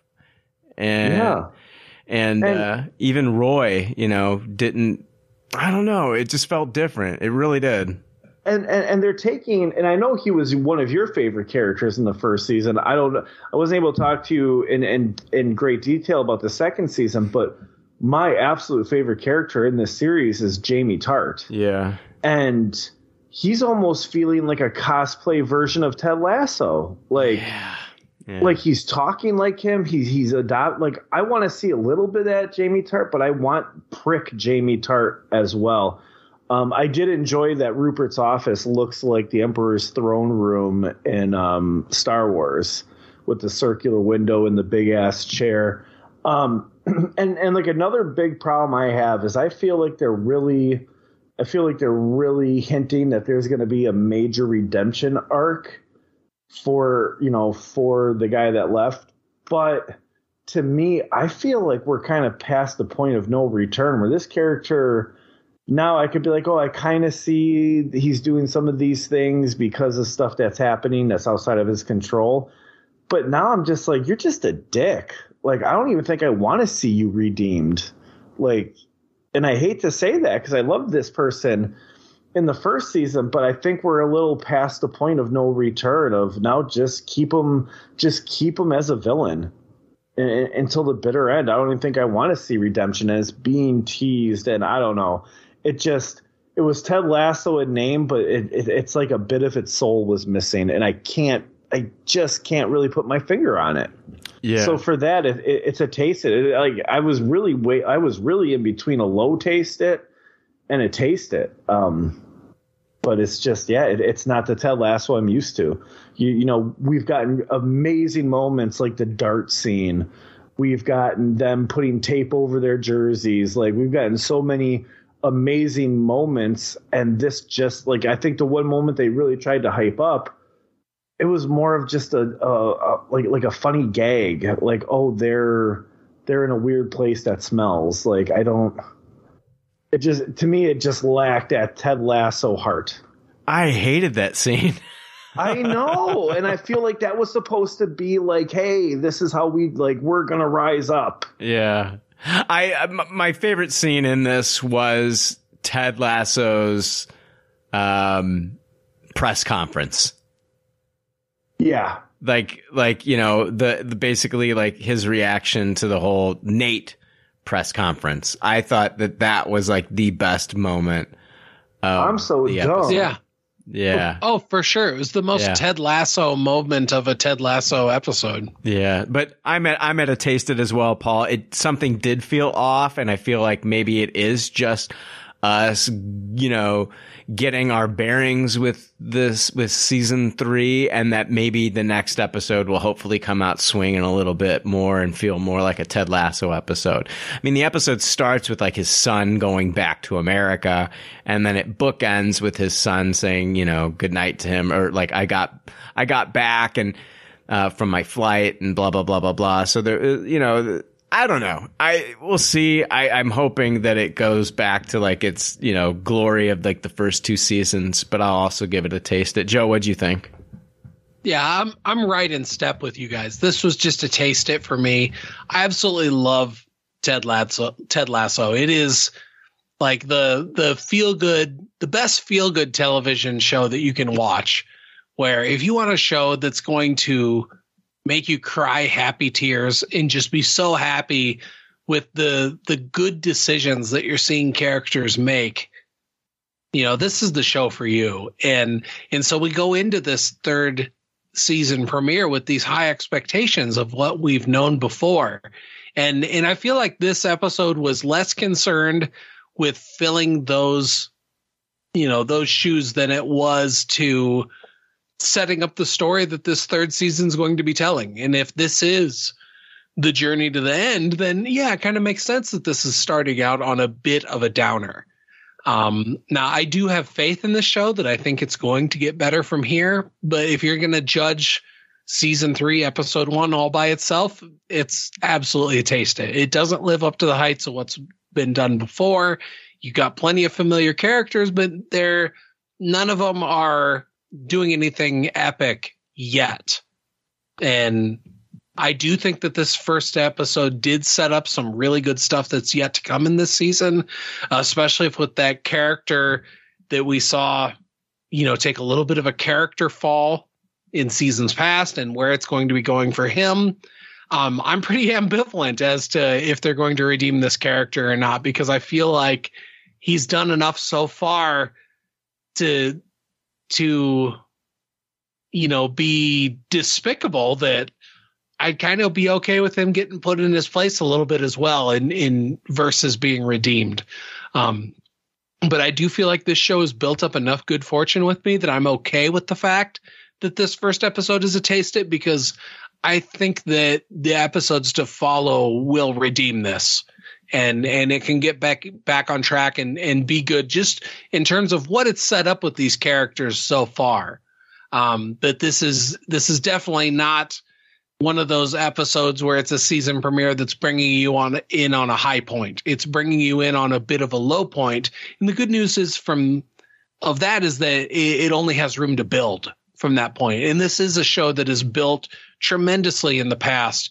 And so I'm willing to forgive it for a slow first episode for season three and go along for the ride and with this belief that it is going to get better and it is going to pay off. Uh, I can tell you one thing that I'm loving on Apple TV Plus is fucking shrinking still. I, Oh, shrinking continues to be fantastic. yeah. I almost feel like it's a detriment to Ted Lasso because I was like, usually when I get done with a Ted Lasso, I'm like, I need the next episode. I didn't do that. I, I didn't crave that. I just went right to shrinking. yeah. Like, all right, let's see, let's see what these guys are up to. Yeah. Um, but yeah, dude, that that season finale is coming out. I know. That's next one. week. Yeah, yeah. I, I've watched all nine that have, that are out right now, and I absolutely love it. It's uh, Harrison Ford is just uh, he's so great in that show. He is so fucking good. This is like the best thing I've seen him in in a long time. This Agreed. is this is so out of context. I had to pause the TV twice. I don't think it was the last episode, the one before it with like the art gallery showing, where the neighbor had the cat pen, like the laser pen, had to keep pausing the laugh, and then all I can say is when Jason Segel just looks at that one guy and goes, "No, she's 12." I I I I I couldn't compose myself. I just kept laughing my ass off. This show just hits me in so many funny ways and heartfelt ways that it's like, oh, this is what I loved about Ted Lasso too. yeah, yeah. So good. Uh, let's talk about Lucky Hank. Uh, this is a new AMC show.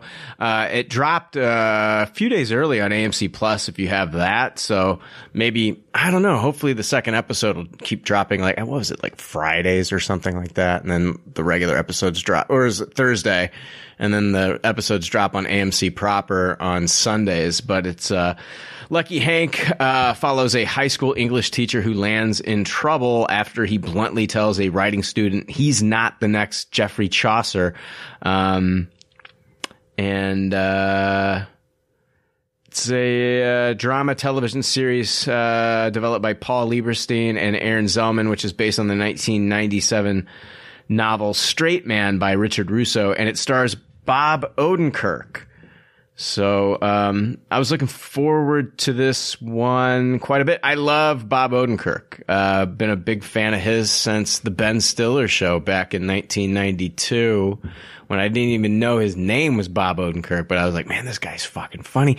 And then I was like, oh my God, this little show called Mr. Show on HBO came out and that blew the doors off of fucking sketch comedy. Like, yes. like, you know, like I love Monty Python, but like, man, I feel like they took Monty Python and just fucking like made it raunchier and I don't know, just something I Mr. Show holds a special place in my heart. I loved that show.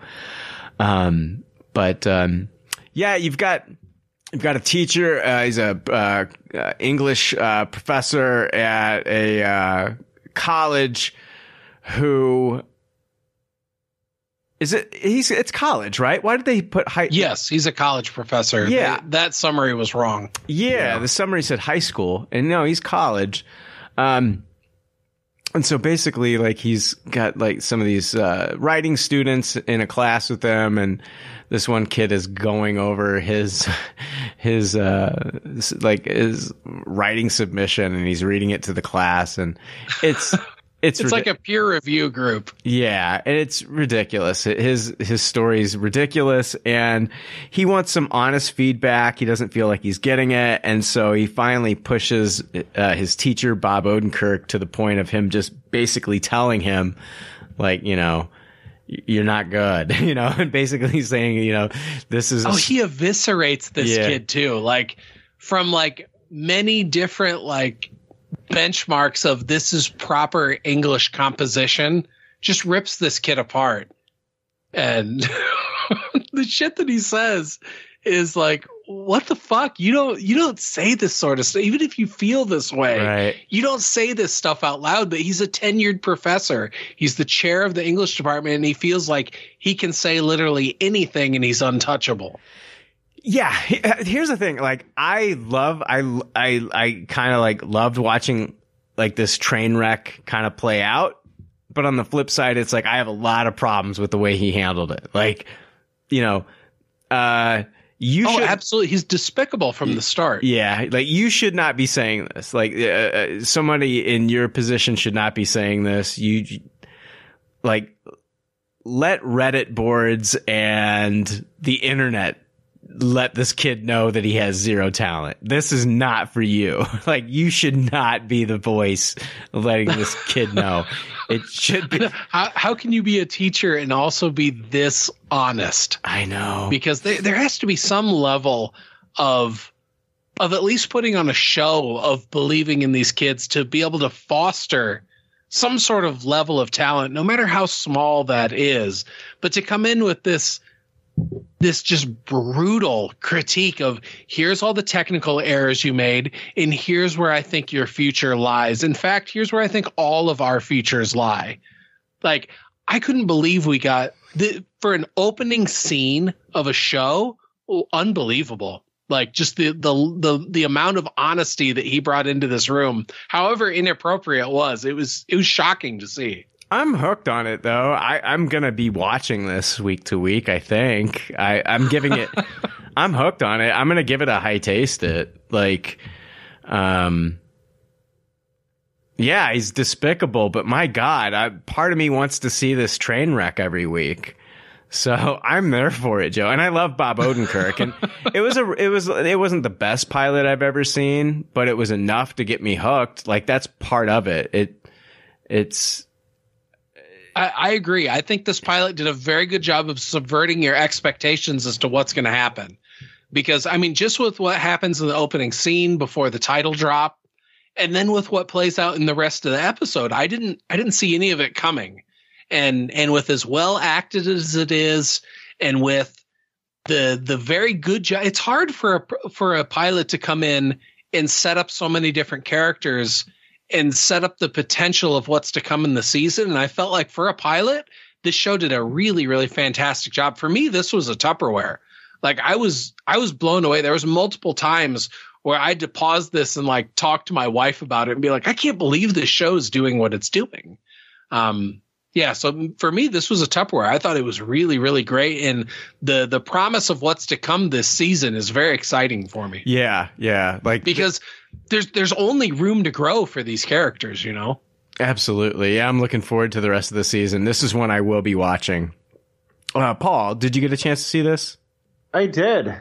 Yeah. Um, I don't know. Like, I, um, I'm not a college teacher, but man, did this did this whole thing really just hit so close to home. Um, you know, I, I like my entertainment to be an escape from from my job, and man, I was getting stressed out. I was I was thinking of interactions I've had with parents, interactions I've had with coworkers. Um, you know, like uh, it, it, it's almost like a scathing indictment on the education system as a way because you have Bob Odenkirk who's being. I mean, obviously he was. I I I, I, I hated him in the first five minutes because how could you ever talk to? Yeah, college kids and high school kids can be fucking. You know, they can be very challenging, but you're also the professional. You're you're there to guide them. You're not there to just degrade them. That's that's a no no. Verbally dress them down in front of their peers. And then on the complete opposite side of the spectrum, his wife is now being raked over the coals for not being hard enough on the kids. You know, she's trying to give these kids a chance. You know, and it's like, oh, see, you know, like you got that bullshit guy at the end of the episode, like, ah, see, I told you. I fucking hate that shit. I hate that shit in the teacher lounge. You stick up for a kid, then they be a kid and you get some somebody on staff or higher up. See, I told you, like, oh man, my blood was boiling so fucking hard during this whole show. Well acted. Uh, I, I think it, I think it painted a very accurate, real depiction of the battlefield that education is. Whether it's how you deal with kids, the politics of dealing with coworkers, um, trying to find a change, all of that. I I give it a high taste it. I honestly don't think I will be watching any more of it though, because I kind of want to keep the classroom in the classroom. I don't know if I need my entertainment to be reliving my day to day through Bob Odenkirk at night, if that makes any sense. No, dude, I, I think it makes absolute sense because this is your profession. And and if you see somebody else who is a professional, I mean a tenured professional, uh, a tenured professor, that is a professional in their industry. And to see them treating their students this way, it's got to be very disturbing coming from the perspective of a teacher whom I know like truly really cares about their students and their students' well-being. Whereas this guy, he doesn't give a fuck about his students. He doesn't give a fuck about their well-being. He's just doing what he feels like he can get away with, which is the most terrible position for a, a teacher to be coming from. And and multiple people in that staff lounge say that.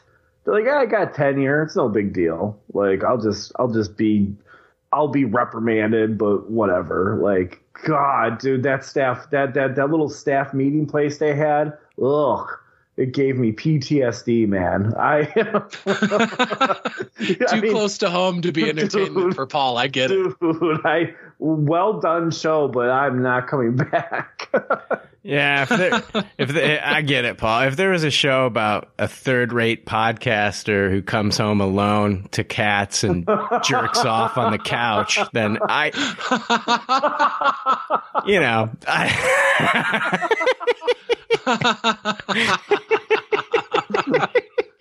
What's even worse, Too they close. got Mario Lopez to play this guy.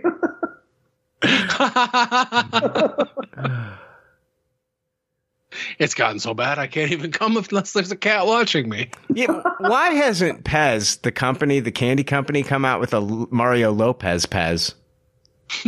right. or Jennifer Lopez. Uh, J- yeah, the J Lopez. The J Lopez. Yeah, man. These are the questions that keep me up at night, Paul. It comes in a combo pack with a sad Affleck Pez. Well, coming from the angle of somebody who's not an educational professional, um, I, I really do feel like this show has nowhere to go but up from here. It, it sets up a, a really great main character who's a, a a very unlikable character, but also portrayed well enough to where you want to go along for the ride and and see how this is going to go. And the relationship that he has with his wife, there's a really great conflict that they set up in the first episode. I feel like the cast of his coworkers in the English department at this college are very quirky and interesting, and I want to know more about them. Um, I, I just feel like this show has nowhere to go but up. And and to, Paul, I can totally see where you're coming from, being that this is a show that's, I mean, literally based on your profession. And the closer some shows get to home, the less entertaining they can be. And and from my perspective, as having nothing to do with with teaching or schooling or anything like that, this is this is a great show. And in terms of a character study, I feel like it's going to be a really great ride. It was nice seeing uh, Cedric Yarbrough from uh, Reno 911 on the show as well. I like him. And then Diedrich Bader in this. yeah. Um. One real quick thing, you know who one of the executive producers on the show is? Is uh, Peter Farrelly, uh, of, of the Farrelly brothers, and that's why one of the teachers in there is a real, real. Her, she's a, she's an actress, but that's also she's really in that wheelchair. Yeah. like she, yeah. Yeah, so uh, again, they're just showing how awesome they are. So I do like the diversity, but but but yeah, Yeah, she's she's she's funny too. She's got good comedic timing. yeah Oh yeah, Shannon DeVido, she's hilarious. Wow, is she de- related to uh to, to Danny? Oh, let's find out. Let's find. Yeah. I was trying to figure. I, I need to. Who? Where have I seen his wife from? Nah, it's spelled different. Oh, is it? It's it's DeVido with D E V I D O, not DeVito. Oh. And D E V I D O was his name. Oh. I don't know what's wrong with me. I'm an idiot. But that that's Lucky Hank on uh, AMC. So let's talk about uh, the final thing here. Pinball, the man who saved the game. An unsettled writer with a fantastic mustache, Roger Sharpe finds solace and confidence in one thing he has mastered pinball. When a police raid destroys the only machines he can find in the 1970s New York City, he learns the game is illegal. Uh, Roger reluctantly joins forces with the Music and Amusement Association to overturn the ban while falling in love with Ellen, an artist and single mother. Roger's path to save pinball ultimately rescues him. He and Ellen overcome their past and take a shot at. Why is it giving away the whole fucking movie in the synopsis here? Jesus Christ! I got this. On, I got this on their fucking official website too. They're giving away, giving away the whole fucking movie.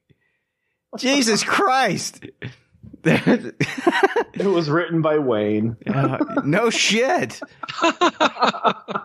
this is on, it's on video on demand. I'm sure it'll be available on some service later, but I just, you know, uh, I love, I, you know, I love to, it, I love to play pinball. Um, I, I had no idea that, uh, Oh, uh, uh, hold on. Cast: Mike Faist, Crystal Reed, Dennis Boots, Boutsikaris, and then it's directed by the Bragg brothers. Um, never heard of them before, but um, I had no idea. In the 1940s, pinball was outlawed by New York City Mayor Fior- Fiorello LaGuardia, uh, who claimed the game was one of chance, not skill, and thus a form of gambling. Uh, LaGuardia made the ban a top priority for the New York Police Department in instructing officers to undertake prohibition style raids and dump thousands of the offending machines into the Hudson River. Most major cities across the country also outlawed the game, including Los Angeles, Philadelphia, and Chicago. Um, thanks to the efforts of a GQ journalist and pinball wizard Roger Sharpe, the New York City ban was lifted in 1976. Um, with Kokomo, Indiana, the last to legalize the game in 2016. Oh my God. I had no- Kokomo. Indiana. Yeah, there's no, there's no, there's no island called Kokomo. It's in, Yeah, I it's was gonna say right, not the Kokomo the beach. No. the Beach Boys were singing about, No. which wasn't even a real place. It's not. Apparently, they were singing about this fucking town in, in Indiana that just legalized. that when they sang that song, you you still you you still couldn't fucking play pinball there, Joe. Everybody knows a little place called Kokomo. They, you won't. A place where Tom Cruise will do some flippy bottle shit to serve you Yeah. drinks. It's uh, we're playing pinball's a big no no in Kokomo.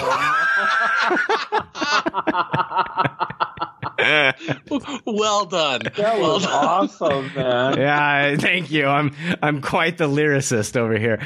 Um, yeah, well, look out, Weird Al. Uh, um, We're Brian. don't quit your day job, Big Weird Al.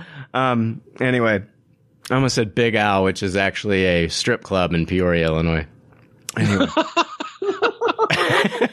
Shazam! Let's go. Shazam!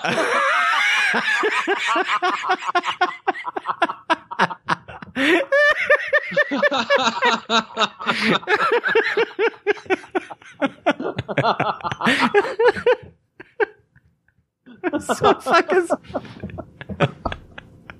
yeah. Yeah. I had no idea. You know, this is a low budget movie. Um, and I'd never seen these actors before, and I've never heard of the Bragg brothers, but I, I really liked this movie quite a bit. I liked it a lot. I'm going to give it a Tupperware. I really liked yes. I liked this movie quite a bit. It had a lot of heart and um is a movie centered around pinball machines.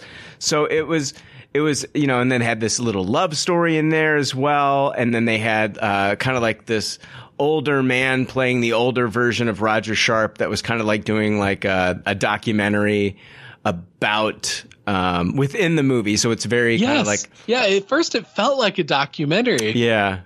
Yeah. It's kind of like a confessional, kind of like one of those, uh, like watching The Office or even, you know what I mean? Yeah, where he's just talking to like the camera crew and, and, um, about this and they're wanting him to just to get to the court hearing and he is telling them about all the other stuff that was involved and then taking them back to the 1970s and stuff like that. And I felt like I was watching an entertaining, uplifting movie, uh, but at the same time getting an education about like how, um, how the, how the, the game of pinball was outlawed and how they, it was associated with the mafia at one time and, how they believe that it was gambling, that it's not a game of skill. And so it comes down to like this one final scene in the movie where, you know, he's standing in front of, um, um, uh, uh, he's like in a, it, it's like, he's like in a court of law and they're gonna, he's, he has to play the game in front of them and prove to them that it Yeah, it's like a city council meeting. City council meeting. Yeah, he has to prove that it's not a game of chance, that it is a, yeah, it is a game of skill. And so you're waiting for that one moment and man, I just I had a blast with this movie. I learned a lot and I thought it's I thought it was like the the perfect like I Yes, a documentary would have been cool too, but like I think they took the best of both worlds here and and gave us a really fun fucking movie. I would like I, I think it was like six bucks to rent this and it was worth the six bucks. I I give it a Tupperware. Pinball the man who saved the game. Um Paul, what did you think? Yeah, yeah, this this is my favorite thing I watched this week. I wow. I didn't know anything about this in, in, in, until it came up on the list, and um, um, I don't know if you're ever going to get to it. But uh, speaking of Bob Odenkirk, um, his show Better Call Saul, the guy that plays the older version is a regular in that show. So I was really happy to see him in this because he's he is so good. But yeah, like I I was drawn into this right away. The phone went to the side and I was all in because I loved I love the the storytelling style because I haven't seen a lot of it like this where you know like it, it's like a it's a movie and there's a documentary inside of the movie and all of that uh, that's telling a real true story and almost kind of the banter between him and the off-screen producer guy where they're calling each other on their shit. Like he's like you know stop telling us about Ellen. And then all of a sudden they're kind of showing you know like I'm thinking of the time where he's teaching Ellen to play pinball and it's getting like all sexy and he's like what the he's like what are you guys doing? Like it wasn't like that. Like like, like you're making the movie stupid. Like like it's not you know like like stuff like that that they're doing with each other kept the movie fun. And even like uh there's a part where he's like you know you might think a lot of this is bullshit but like here's you know like here's the facts. And it was just a real charming story. I loved this stuff with i loved him and ellen's relationship i loved i loved uh when they brought seth into it i loved that dynamic um I don't feel like there was a wasted character. The photographer was cool. All the all like the guys that like invented pinball, that part was really or not invented, but like were manufacturing the machines. Like I learned so much of this. It was so cool. And that LaGuardia guy sounds like a fucking asshole. Like He had to go to a fucking uh, uh like a, an adult A triple X bookstore. Yeah, Yeah. yeah, an adult bookstore to play the game of pinball in New York City. It was kind of like, you know, kept behind those triple X doors, man. It was wild. I I, I had no idea. Yeah, and billy clubs back in the day were made from repur from, from fucking pinball legs. I, like what the yes, fuck? I had That's no a- idea. I, I looked that up because I'm like, that can't be true. Like this, had, I'm like, oh my god, it is true. That's fucking insane. That had to hurt like a son of a bitch. Um, but yeah, no, I love this. This this was so much fun. I was almost like, like uh, I had to go to the bathroom, and I almost had an opposite thing of Joe with the Boston Strangler, where I paused it and it said there was 15 minutes left. I'm like, oh, like that's sad. Like I want there to be more of this. But no, I, I, yeah, this was my favorite thing this week. Just maybe because I didn't know anything about it, it kind of came out of nowhere and just took me by surprise. But this was so much fun, so charming, and just a good, fun, entertaining movie. Yeah, Joe, what'd you think about this? dude i'm i'm right there with you guys. This was my favorite thing we watched this week. Um i went into this thinking it was going to be a documentary. In the way that it's filmed it's filmed like it's a documentary. But then when it starts when this guy this this roger guy when he's on camera and he's this older guy and he's telling his story and then he starts talking about the 70s it's like oh okay this is a documentary with some reenactments in it and and then come to find out no this entire thing is a movie. There's nobody playing their real version of themselves in this. This is entirely a movie, but the way that it's filmed, it's so captivating. Yeah, And it tells the story. I mean, I, I feel like almost any kid growing up, at least in America, like pinball was some some in some level, pinball was in your life. If you went to an arcade, maybe pinball was like the the opening foray into video games and stuff. And like who hasn't played pinball? But I didn't know this history of it. I had when it was talking about that it was illegal and it had been illegal in New York City for three decades. I'm like, fucking how? It's pinball. And then to to know that this this LaGuardia guy that for most people, I think LaGuardia, you just think of the airport. And so, okay, this was a New York City mayor in the 30s that made a big enough splash that they named a fucking airport after him. Must have been a good guy. And man, the way this documentary portrays him, no, typical politician piece of shit. He runs on this platform of, oh, I'm going to get rid of organized crime. gets into office and realizes, okay, that's a really big promise to fulfill. What can I do? Oh, let's crack down on pinball machines because this is a racket that's designed to steal lunch money from children. And so then there's this over the top response where he's got cops going in, raiding bowling alleys and fucking like soda fountain shops and like pulling pinball machines out in the street and and breaking the glass tops off on them and like paul was saying they they confiscate the legs off the machines and they make new billy clubs for the for the for the new york police department out of it. Like what? Like you're gonna take something that was like a game for children i mean and and and and turn it into like weapons to crack people over the top of the head with it's it's insane and so then fast forward to present day and it's or not present day, but it's present day for this character in the time that he's telling this story, and it's 1970s New York, and he when he was in college, he discovered pinball. He, he discovered a love for the game. He got very very good at it, and then when he's an adult now and he's done with college, he wants to be a writer, so he moves to New York City to be a writer and ends up working for like an ad agency. And it eventually he gets fired from that. And he just goes on this run of bad luck where he can't find a job. And then he's on the street one day and he's feeling sorry for himself and he hears these pinball sounds and it's coming from this triple x adult bookstore. And he goes in and there's these games there and and it, it you know he, he kind of gets his groove back and and and finds his self-confidence then he aces the next job interview he's at meets a girl gets her number. And and i love how this is a movie about i mean it's called pinball the man who saved the game.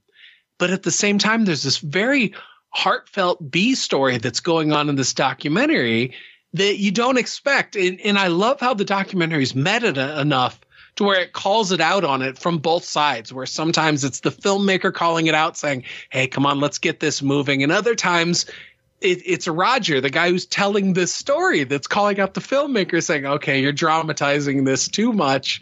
And and overall, the result in the end is it's just a very fun, educational, heartfelt movie that that you learn stuff along the way about pinball. I mean, when this was all done, I was googling arcades in in the Cedar Rapids, Iowa area, thinking, "Where can I take my kids to go play pinball?" Uh, because this just sounds so much fun. This this made me want to have my own pinball machine so I could go out and play and I get know. better at it because this movie goes to lengths to say this isn't some game of chance where where you're just playing chaotically, you're using you know the flippers on the machine, you're bouncing the ball around, hitting targets, and every once in a while it's going to go down the gutter, down the middle of the drain, and and you're going to lose.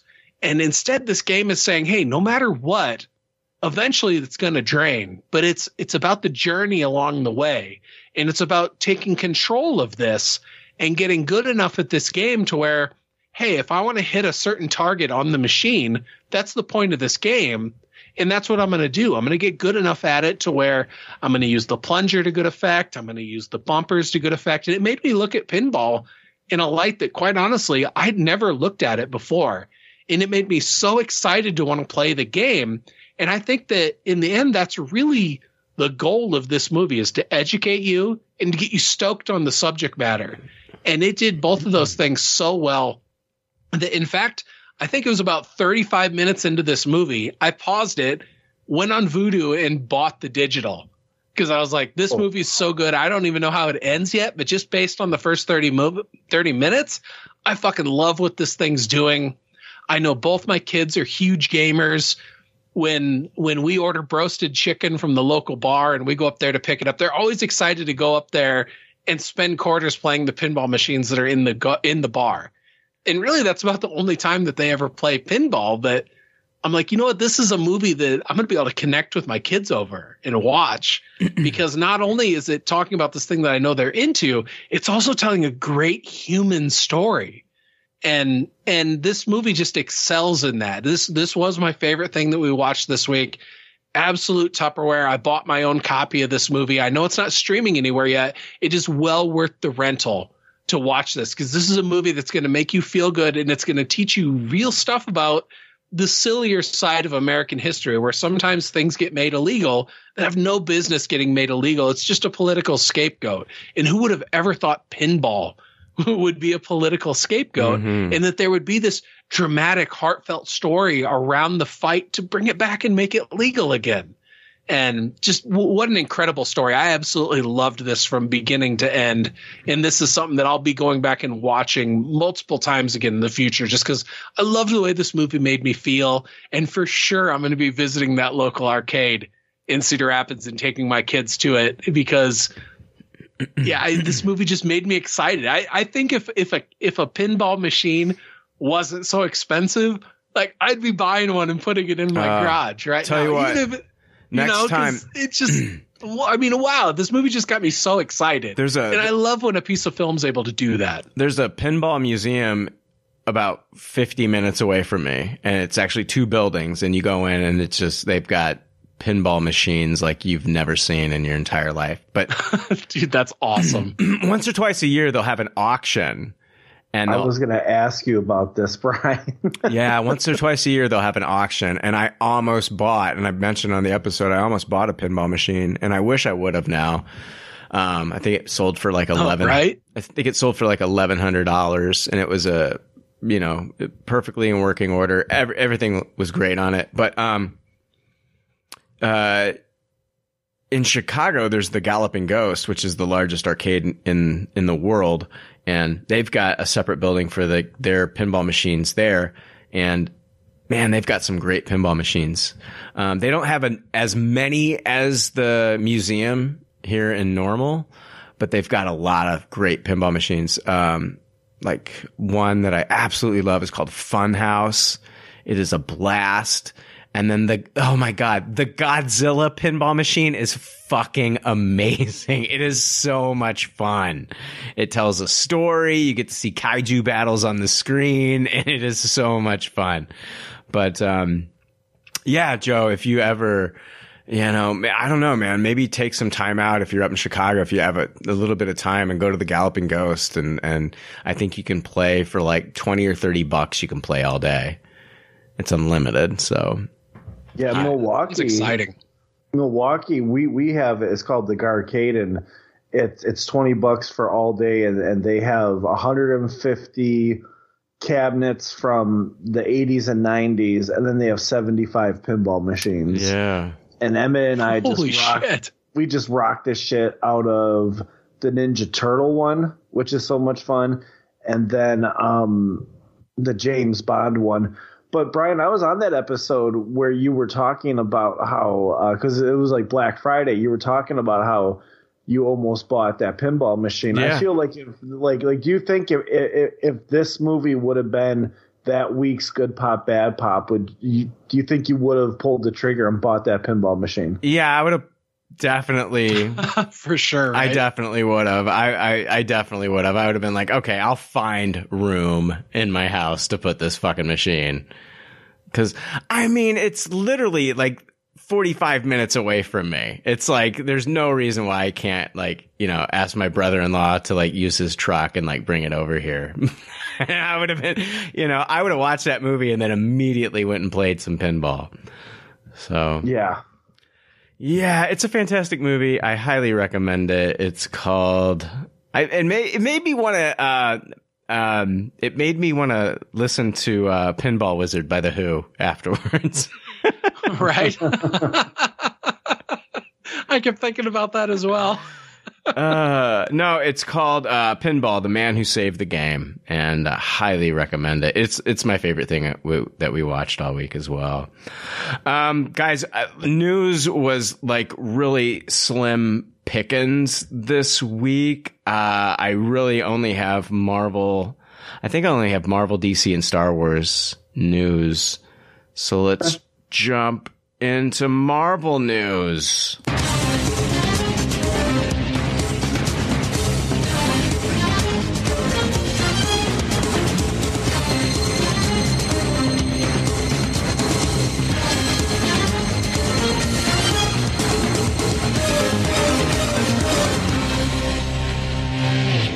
Marvel news. Man, Marvel leaks and rumors are hard to come by when there is no Marvel Studios spoilers Reddit page. Like it, it's still gone. I don't know if you guys. Oh, I know. They got that thing on lockdown. It's Yeah. sad.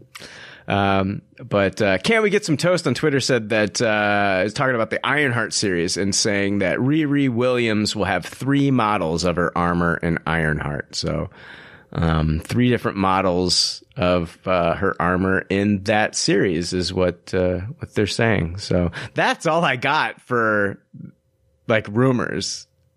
Other, Oh, wow. I mean, it's been. Can we? Yeah, it's. Can we get some toast on Twitter? Everybody else is. It's just been very dry. Nothing new from My Time to Shine. Hello. Nothing new from Thwipped.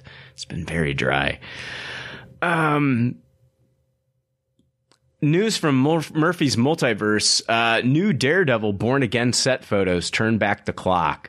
Uh, principal photography on Daredevil Born Again is well underway in and around New York City with various parts of different neighborhoods being transformed into key settings for the streaming series. Last week, pictures of a corner store in Harlem being remodeled as Hell's Kitchen and Delicatessen made their way online and now filming has begun at that location and revealed it is part of a flashback sequence. The location stretches down the block and a bit judging by the cars on set seems to be set in the late 1970s or later as seen below. Um, they have the pictures there. I actually reposted these on Twitter. If you're following us on Twitter, you can see those. A stack of new newspapers are set and dated November 1st, 1999. But while it's tempting to believe that's the time period for the setting, those are actually real newspapers. Um, Valley News is a publication that serves the New Hampshire and Vermont region and the Patriots did really beat the Cardinals 27 to 3 on October 31st, 1999. Blah, blah, blah, blah, blah. God damn it. Um, get to the good shit. Christ. Uh, given the difficulty in nailing down the exact time period when this scene is set, it's all but impossible to determine exactly what might be going on without further context. However, star Charlie Cox indicated in 2022 interview that as part of Daredevil Born Again being a whole new deal, the series may include a retelling of some of the events that previously had been seen on screen in the Netflix Daredevil series. Um, could that be what's going on here? This scene looks to be set in the late 1970s. In the canon established through the Netflix series, Matt Murdock was 30, 32 years old, meaning he was born sometime in the mid 1980s. That Daredevil series was set in 2015, while the MCU is currently set in 2025, 2026, depending on what project is being viewed. Um, with the big time jump, that would make Matt 40 to 42 in the present day of the MCU. If Matt was out and about in the 1970s, he'd be pushing 50 years old in present day. Huh. Hmm. I wonder if this is some villain setup stuff. Yeah, they're saying it's also possible that it's not Matt Murdock's story being told at all, but another of the series' main characters, Wilson Fisk. Uh, the casting of uh, Sandrine Holt as Vanessa Fisk in Daredevil Born Again has raised some questions about just what parts of the Netflix Daredevil series are being considered canon in the MCU. It's possible, given the length of the series, that Marvel Studios may be choosing to retell the origin of Wilson Fisk and Matt Murdock for the MCU. Joe, I think you're right. I think that this, going back to the 70s, they're, we're going to be looking at Wilson Fisk as maybe a child and like maybe him coming from, maybe him coming from uh, kind of like a gangster background. I don't know. Agreed, because they they mention in that article retreading some of the ground that the Netflix series has done, and we get you know child Wilson Fisk in in the Netflix series, and it sets up you know kind of the first first person he ever killed and where it went from there. And so if they're going to be retreading that ground in this with a different character, it doesn't make sense to have it be Matt Murdock at that time period because, like it said, that would make him like fifty some years old, and and you know, ageism aside, I don't want to see a 50 year old dude in tights running around Hell's Kitchen. Um, it, it just makes more sense that this is setting up Mil- Wilson Fisk's background, which I think is a good move because I think that that is one of the things that the MCU has really cracked in terms of code, and that the more you can ground your villain and the more that you can make audiences sympathize with your villain the the better it turns out in the end. And so i i think this is a smart move with this. I think the netflix series did a a a, a bit of good work in set setting up the origins of wilson fisk but they didn't delve too deeply into it. And so i feel like this is some fertile ground for this uh, disney plus series to get into. Yeah. 18 episodes. So, yeah. it's it's so many Good God.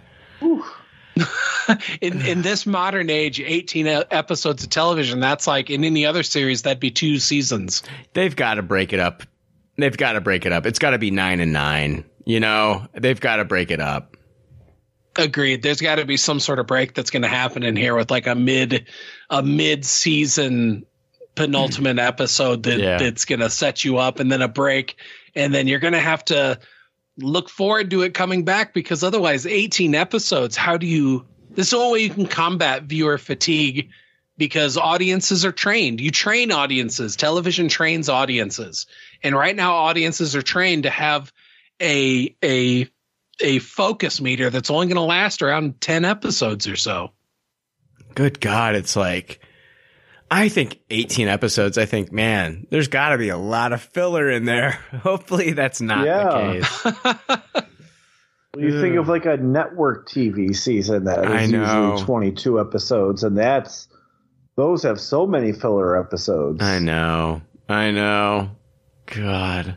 oh yeah i've been rewatching lost with my kids and those are like 24 25 episode seasons of television it's crazy Jesus Christ. That's, yeah. it Well, just goes and goes I know. I got like at first I was weirded out when I started Abbott Elementary the first season. It's like there's 25 to watch. Like what?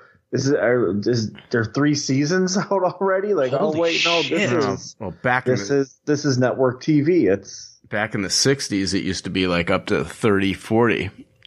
in a oh that's wild yeah. but but with abbott elementary paul i had no idea they were still doing it's been a while since i've watched network television i had no idea they were still doing that long of seasons yeah, it's the same with the reboot of the Wonder Years. It's like 22 episodes a season still. It wasn't a big deal when we were kids, though. It, it, it's, it's things. It, the the landscape of TV has changed so much. It yeah used yeah to be streaming changed everything It used to be that they would you would watch this stuff in prime time, and you had to be there to watch it unless you had a VCR. But you had to be there to watch it. And once the summer hit, no new shows. You know, so it was like every week people were watching this stuff on primetime. But now with everything being made readily available to us to watch it streaming whenever we want to, it's like, oh, if we missed it, big deal. I'll just like, I'll, I, who's watching live television anyway? I'll just watch it streaming when I want to. And it used to not be that way. It used to be like you had to be home. Like if you wanted to watch this show, you had to be home at that time. And if you missed it, you'd have to wait for the summer when they started airing the reruns in the summer. And, you know, cause there was really no new television in the summer. I remember, um, 90210 like didn't take a break in the summer and they got huge ratings over the summer and picked up a bunch of new fucking viewers just because it was like the only new thing on TV over the summer. Ugh. Yeah.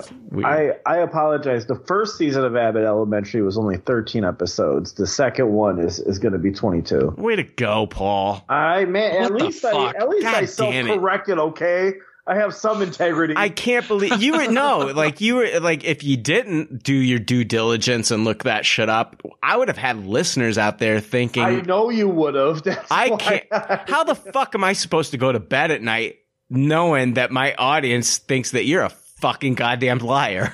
I knew somebody. I knew somebody would have would have tweeted you or emailed you. I know. Oh, yeah, God. Correction Tuesday coming in hot. Oh, We're just Jesus. forwarding them to Paul. yeah, and it's like fuck yeah, I would have just tagged your ass on that shit. It- actually, the first season of Abbott Elementary had 13 episodes. I'm I'm shocked, shocked. Shocked and There's appalled. co-hosts on that are so misinformed. I know. And and this is a man teaching our children what the fuck. and it's a show about teaching. There would there's the irony. Maybe you should go back to Abbott Elementary. and learn how to count. Yeah, That- that's that's why I teach reading and not math. What we got here? All right, fuck it. DC news. Where is it? Last night, Batman destroyed my vagina.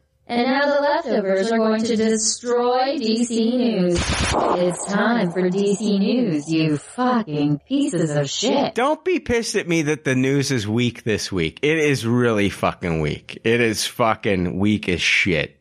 It is it. I was looking at the news. I was like, God, these are my stories. Christ. That's right. Go to the movers and shakers. We're just reporting on it. Yeah. Oh my God. You know what? I, I, before I forget, and I don't want to forget, is uh, R.I.P. Rest in peace, Lance Reddick. Man. Oh man. Oh, dude, that really hit me. That guy has had so many amazing roles over the years. Um, you know, th- in January when we did our Tuppies episode, I went on and on about how much I loved Farzar. He voiced one of the main characters in Farzar. You see that season Um, two's coming out in July. Oh, it is. It's they are doing a season two of Farzar. Hey man, I went to IMDb and it said season two hits hits July fifteenth. Is what it said. Dude, said. I'm so happy to hear that. And I, that that might be one of the last things we see him in. I'm sure he's got a role in John Wick Four. oh yeah, yeah. We'll see him in that, and just he's he's just one of those character actors that have popped up in so many things over the years. And when he shows up, like he knocks it out of the park. Uh, we lost this guy way too soon. 60 years old, man. 60 years old. That's that's way too young, dude. Way too young. Uh, and they said it was they said it was natural causes. Is that what I read? Yeah, I read it was natural causes too. Oh, Guy was uh, powerful. He's a Yeah. powerful actor. yeah. and it's it's sad. It's sad he's gone way too soon. I can only imagine that this guy's career would have just continued to go because he was able to fill this niche that not everybody was able to do. Yeah. And you know, I mean, with me doing my Lost rewatch, he even had a he even had a, a somewhat regular recurring role in flashbacks and Lost that was fantastic. I think he's showing up in the John Wick spin-off Ballerina as well. Oh, good. I'm glad we'll get to see him again in that. Yeah, I was I was really hoping that you know with the the, with the John Wick spin-off series, the Continental, that he was going to be like a main character in that, and like Yeah, that. would have made sense. Yeah, and it looks like that's not going to be able to be a possibility now, sadly, because I don't think they filmed anything for it. So that's really sad. Um, news from THR Ben Affleck was asked by THR, so if DC came to you now and said, Do you want to direct something? And he went on to say, I would not direct something for the Gunn DC. Absolutely not. I have nothing against James Gunn. Nice guy. Sure, he's doing a great job. I just wouldn't want to go and I just wouldn't want to go in and direct in the way they're doing that. I'm not interested in that. So like that puts to bed any rumor of Ben Affleck directing a Batman movie for the new James Gunn DCU. I was kind of shocked by these by that basic that very blunt response. Yes, it was a very candid response of him just being, all right, I'm going to give you a 100% honest answer. And for me, I immediately went to the quote where James Gunn was saying, hey, release dates aside, if we're coming up on a release date and we feel like a movie's not where we want it to be, we're going to keep going back to that drawing board to get it to where we want it to be. And I wonder if that movie production by committee is specifically the thing that Ben Affleck's like, I'm not interested in. If I'm making a movie, it's going to be my vision. And, and I think that's, you know, that's, that's, I don't think that that's an out of line thing for a director to say. And it seems like going forward, these DC movies are definitely going to be made by committee. I I think that he is going to like I honestly I'm glad he's putting like all the Batman and the DC and the superheroes behind him. I think it's sad because like this guy he is a Batman fanboy. Um huge fan of Batman, but I think it's sad. He's not my favorite Batman, but I, I do think it's sad. But I do think the dude flourishes when he's not doing the superhero stuff. Like Argo, fantastically directed. I think he's a really good actor in my personal opinion. I think Ben Affleck's a good actor. I'm really looking forward to seeing Air. Um, the trailers for that had me super excited. It's the story about how Nike landed Michael Jordan as That looks fantastic. it looks great, man. Him and Matt Damon. It looks really Yeah, good. it does. I think that drops mid-April, and I'm really looking forward to it. Go ahead, Paul. Uh, I'm sorry. Um, didn't he like? I'm trying to find it. I feel like about a month ago he said that he because he started a production company with Matt Damon. Yes. And something along the lines of like I don't just want to be part of like an assembly line, which I feel like he said, which I feel like the superhero movies have become. Like I want to go out and make these passion projects. Like like I'm an older established actor. Like now I really want to do the stuff I want to do. Mm-hmm. And I think that's what we're seeing here. Because I like I saw the first thing on Facebook and Twitter is people like, uh oh, like you know he's not going to do DC. Like DC's loss is Marvel's gain. I don't think he's going to go to Marvel. I think he's going to now do these personal slice of life movies like Argo and and this Air movie. Like I want to see him more behind the director's chair because I think that's where he really strives at. I mean, I So think he's a damn good actor too. That fucking that movie where he was playing the the basketball coach. That Oh was, my god! that- What, the, the the way back? Yeah, the way back, man. He's fucking great in that movie. I think he's good in front of the camera and behind the camera. I think I think I don't think Ben Affleck gets enough credit. I, I think he's really fucking good when he's given the right material. So Yeah, I I do love his quote of of, of how he said, um, you know, like Zack Snyder called me up one morning and was like, "Hey, do you like? I have a reshoot. You want to come to my backyard and film?" And he's like. I said, "Hey, isn't there unions?" And Zack Snyder's like, "I don't know." And he's like, "Yeah, I went and I did it, and now it's my highest rated movie on Rotten Tomatoes." yeah, I enjoyed that quote too. Oh man. Yeah, so no uh I- Oh go ahead, Joe. I was going to say, I do think that writers, directors, and actors are at their best when they're doing something they're passionate about. And I think that if their passion is telling them, I don't want to be part of this big franchise machine, regardless of, of, you know, what sort of rating it might get you on IMDb, what sort of audiences it might put you in front of. I think people are at their best when they're doing something that they're truly passionate about. And so I applaud him for saying, This is what I want to do going forward. Because what he has done going forward in the in that genre of him just following his own muse and doing stuff that he's passionate about has proven to be very good both in front of the camera and behind the camera. So I'm I'm just happy to see that Ben Affleck seems to know what he wants and he's unapologetically and unafraid going towards that. And I'm excited to see what that next thing's going to be. Um, because like you were saying, the, the trailers for Air look fucking fantastic. Yeah. And, and going, going back to Good Will Hunting, you know, when you pair these guys together, Matt Damon and Ben Affleck, they are really fantastic on the screen together when they put their collaborative genius together. And knowing that they have a production company with each other now, I'm very excited to see what the future is going to hold for these two.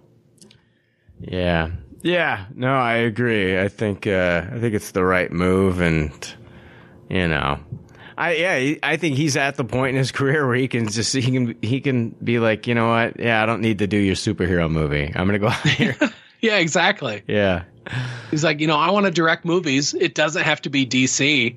Oh, Yeah. just because I was the last Batman, everybody expects me to just continue on and and do a DC movie next. No, I'm cool. Is I'm it- do. I'll, you know, I've done, been there, done that.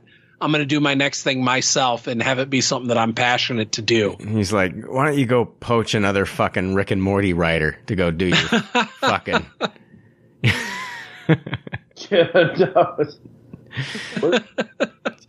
That's all Marvel's doing right now is poaching Rick and I Morty know, writers. right? Jesus. anyway, uh, news from Dark Horizons: Tom Cruise has seen and loves The Flash. Did you guys see this? Yeah, I saw that. It, it literally made me laugh out loud. I was like, "Oh, we got the Tom Cruise seal of approval now. Fantastic!" Um, hey, hey, man, if Maverick loves it, good chance I'm gonna love it too, man. Uh, I mean, I mean, if if the character, like, if Maverick, I'm okay with Maverick approving it. I, I don't care that Tom Cruise likes I, it. I, I do care that Tom Cruise enjoyed this movie. I feel like I, I honestly feel like going into the Flash now, I'm gonna sit a little bit easier knowing that yeah, Tom Cruise enjoyed this film. I, I couldn't help but wonder: is there an angle? Is Tom Cruise trying to be like, "Hey, James Gunn, I like what you guys are doing. Make me a superhero. I'm ready. I want to be a DC superhero." And if that's the case, what character could Tom Cruise be lobbying to play? I don't know, man. I don't Get know. Marvel to pay him more money to be. I don't think Stark Tom Cruise. series. I don't think Tom Cruise wants to be in a fucking superhero movie. Come on, unless it's a cameo. I. I can't see. I can't see this guy taking time out from like what he's doing, like with the Mission Impossible's and and you know, I can't see him taking time out to like like I'm gonna dedicate so much time unless he's thinking about like the fact that he won't be able to do these stunts much longer once he starts getting into like creeping into like his like you know 60s and shit No, and it would have to be an elder statesman type character. Maybe not like a full on lead doing lots of the action, but something that would have an impactful role. yeah And so I just- started racking my brain for that. Like maybe Ted, maybe like an older Ted Kord. We we know that he's got a little bit of comedic chops because I still fall back on that that small role that he had in Tropic Thunder reinvented a bit of his career in the way that people looked at him, knowing that this guy's not afraid to take a role where he doesn't take himself completely seriously and he's gonna fucking go for I it. I would even say before that like I agree with that I do agree with that but in his role his role in Magnolia if you've ever seen that like I'd never seen him play a character quite like that um I just can't. He's a leading man. He's like one of the last like big Hollywood leading men. I just can't see him jumping into the superhero genre.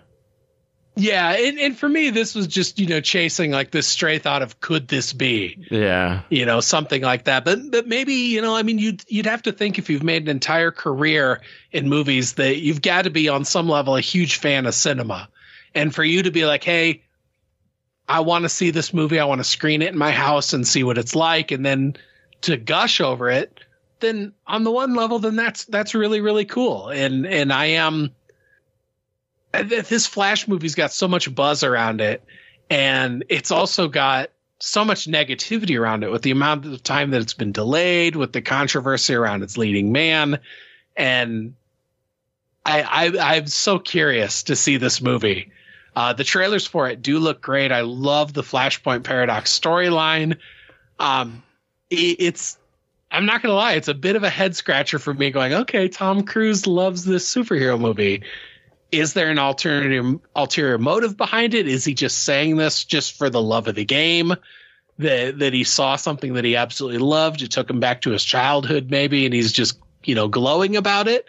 But you know, I mean, I'm not saying that every single film in Tom Cruise's career has been fantastic. I mean, this is the guy who signed on for Vanilla Sky, and that thing sucked ass. Yeah, it did. you know, so I'm not saying he's got 100% hit rate for fantastic movies, but it is it, it's it's another vote in that that side of oh this is intriguing. What's this movie going to be like? Because of all the DC of all the DC movies that are coming up that we know are going to be happening, the Flash is the one that I'm most interested in seeing what it's going to be like. Oh, me too. It's I, I'm I'm there for Michael Keaton. Um, Oh, I mean, how can you not be growing? You know, at the age that we all are. I mean, that is that is my live action Batman. I Mhm. was born in 1980, and so I've watched more of that original Batman than anything else in live action. And to get him back on the screen is going to be so exciting. And also being a huge fan of the Flash, and with Flashpoint Paradox being perhaps the most quintessential Flash storyline that there is. Um, this movie's got a lot going for it. Joe, I got a question for you. What do you got? What would it take for okay opening night, the Flash movie, and they're getting ready to start the movie. And what would it take for us to get a video of you standing up in the theater? You know, we know that there's been a bunch of controversy with Ezra Miller and his antics. Like, what would it take for us to get a recording of you standing up in front of the theater and saying, "It's Miller time"? Like, It's Miller time, Ladies and gentlemen, it's Miller time. yes, like like to get like one of your kids recording you doing that. Like your, one of your kids like sneaks up to the back of the theater and records you standing up and saying. Just say it's Miller time, and then and then you sit down.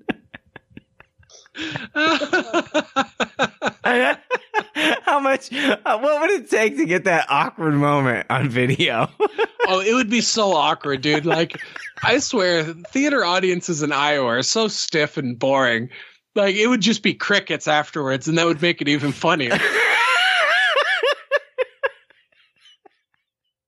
People, most people probably be like, I don't get it. And then throughout the movie, bring beer in with him. and then throughout the movie, just randomly saying Miller time.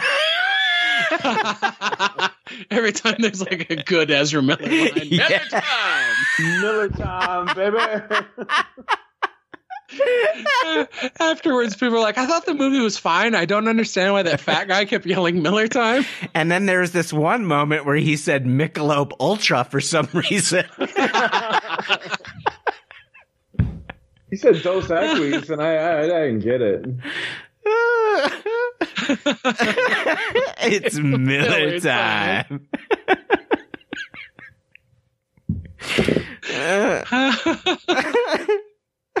Every once in a while, I'll be altruistic and I'll shout out if they like, if like that's the only mid credit scene or something. I'll be like, that's it. There's no more after this. You can all leave. Oh, I just get up and walk. I fuck them, man. Let them sit there. Let them sit there. Oh, spe- dude, speaking of that, I forgot to bring this up during our Shazam review. I found out after the fact that there was a post credit scene yeah, that I did not stick around for. yeah. Uh, only I only was only there for the mid credit scene. Yeah, there's the mid and then the post. Uh, just, uh, I always just do a quick Google search before the movie starts. Um, does does this movie have a post credit scene? And then it'll let you know. Like you'll you'll find a site and they'll let you know. that that's what a piece of shit I was this week. I wasn't even willing to Google that. I just turned to Aiden and went, "I'm willing to just leave. How about you?" And he's like, "Let's go." It looks like what is this? News from Dark Horizons. Uh, Zack Snyder's been teasing these cryptic social media postings on Vero about an event called SnyderCon, and it takes place in Los Angeles. Begins on April 28th with a Man of Steel screening with post Q and A panel with Snyder at the Art Center College of Design in Pasadena. That's followed by a Batman v Superman Dawn of Justice screening and a fan signing at the same location on Saturday. And then Zack Snyder's Justice League will f- host a full color IMAX screening and post Q&A panel at Universal City Walk on Sunday, April 30th. A lot of people are thinking like he was teasing that he's going to come back and finish the trilogy. Like, what are you talking about?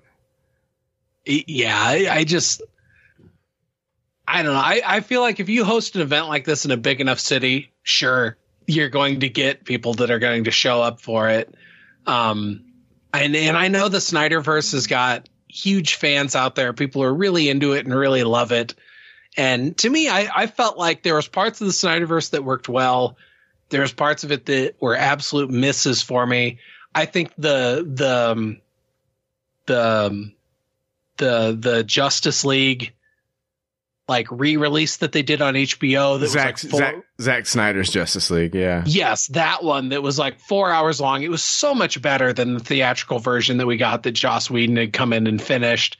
But there was other parts of that that universe that just didn't work for me.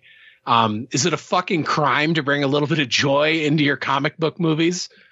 Uh, you know, that's something that I I I long to see in in DC's course correct uh, course correction. Yeah. Um, Well, you know, uh, give me a, give me a Superman that's got a little bit of joy to it and and wants to actually inspire people with hope.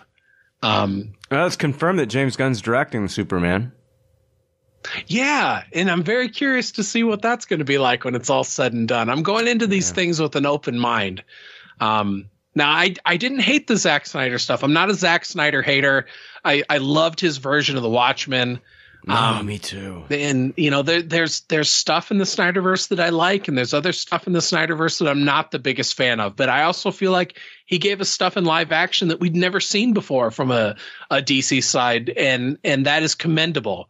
Um, w- would I be willing to go to a Snyder Con? Absolutely not. like it's just I'm not not into it at all. And I, and I feel like this is one of those things where every once in a while he throws stuff out on social media where it almost feels like he's just dumping fresh meat into the into the the tank with the piranhas in it, you know. And this has just felt like one of those things. Um, I he's always been kind of like a. I I think I don't understand like the. The, I think it, a lot of the problem is his fans. I don't think it, the problem is Zack Snyder himself. Zack Snyder has always been kind of like a carnival barker for his own stuff. He's always been like this, guys. It's never, it, it's never changed. He's always been kind of like his biggest promoter when it comes to his movies. Um, I think a lot of the toxicity has come from some of his fans, but I think there's good ones and bad ones. So I don't know. I, I would, I would 100% go see Zack Snyder's Justice League in the theater. A hun- I would love to see it in the theater because I had to Oh, I'd love to see it on a big screen too. Yeah. That would be cool. Yeah. Did you see who's writing? Who's going to start writing? I think it's in May. Um, who's writing the new Shazam series for DC? No, who's that? Mark Waid. No shit. Yeah. That could bring a lot of joy and fun to that series. Yeah, I think that's a. I think that's that's definitely that's a good pairing there. I I, I loved what Mark Waid did with Wally West. I loved what he did um, with uh, Daredevil. Um, I wasn't a big fan of his Hulk though. Good Hulk is hard to fucking write. My God. Um, but uh, you know, uh, yeah, I think I think Mark Waid written uh, Shazam is going to be. I think that has a uh, there's a lot of fun to be had there.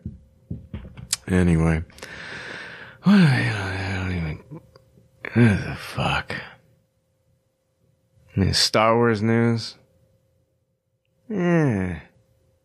Eh, fuck that story. Um.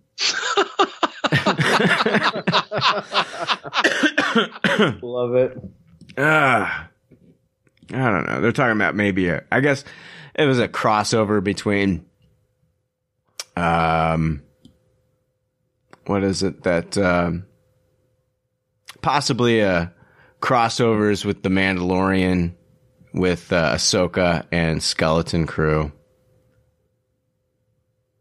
Yeah, I think that makes sense. I, I think that if Disney uh, is thinking correctly, they're thinking they got to be racking their brains on some sort of way to capitalize on just how well some of their TV series are doing versus how abysmally their their prequel series turned out because they are killing it on the D, on the TV side.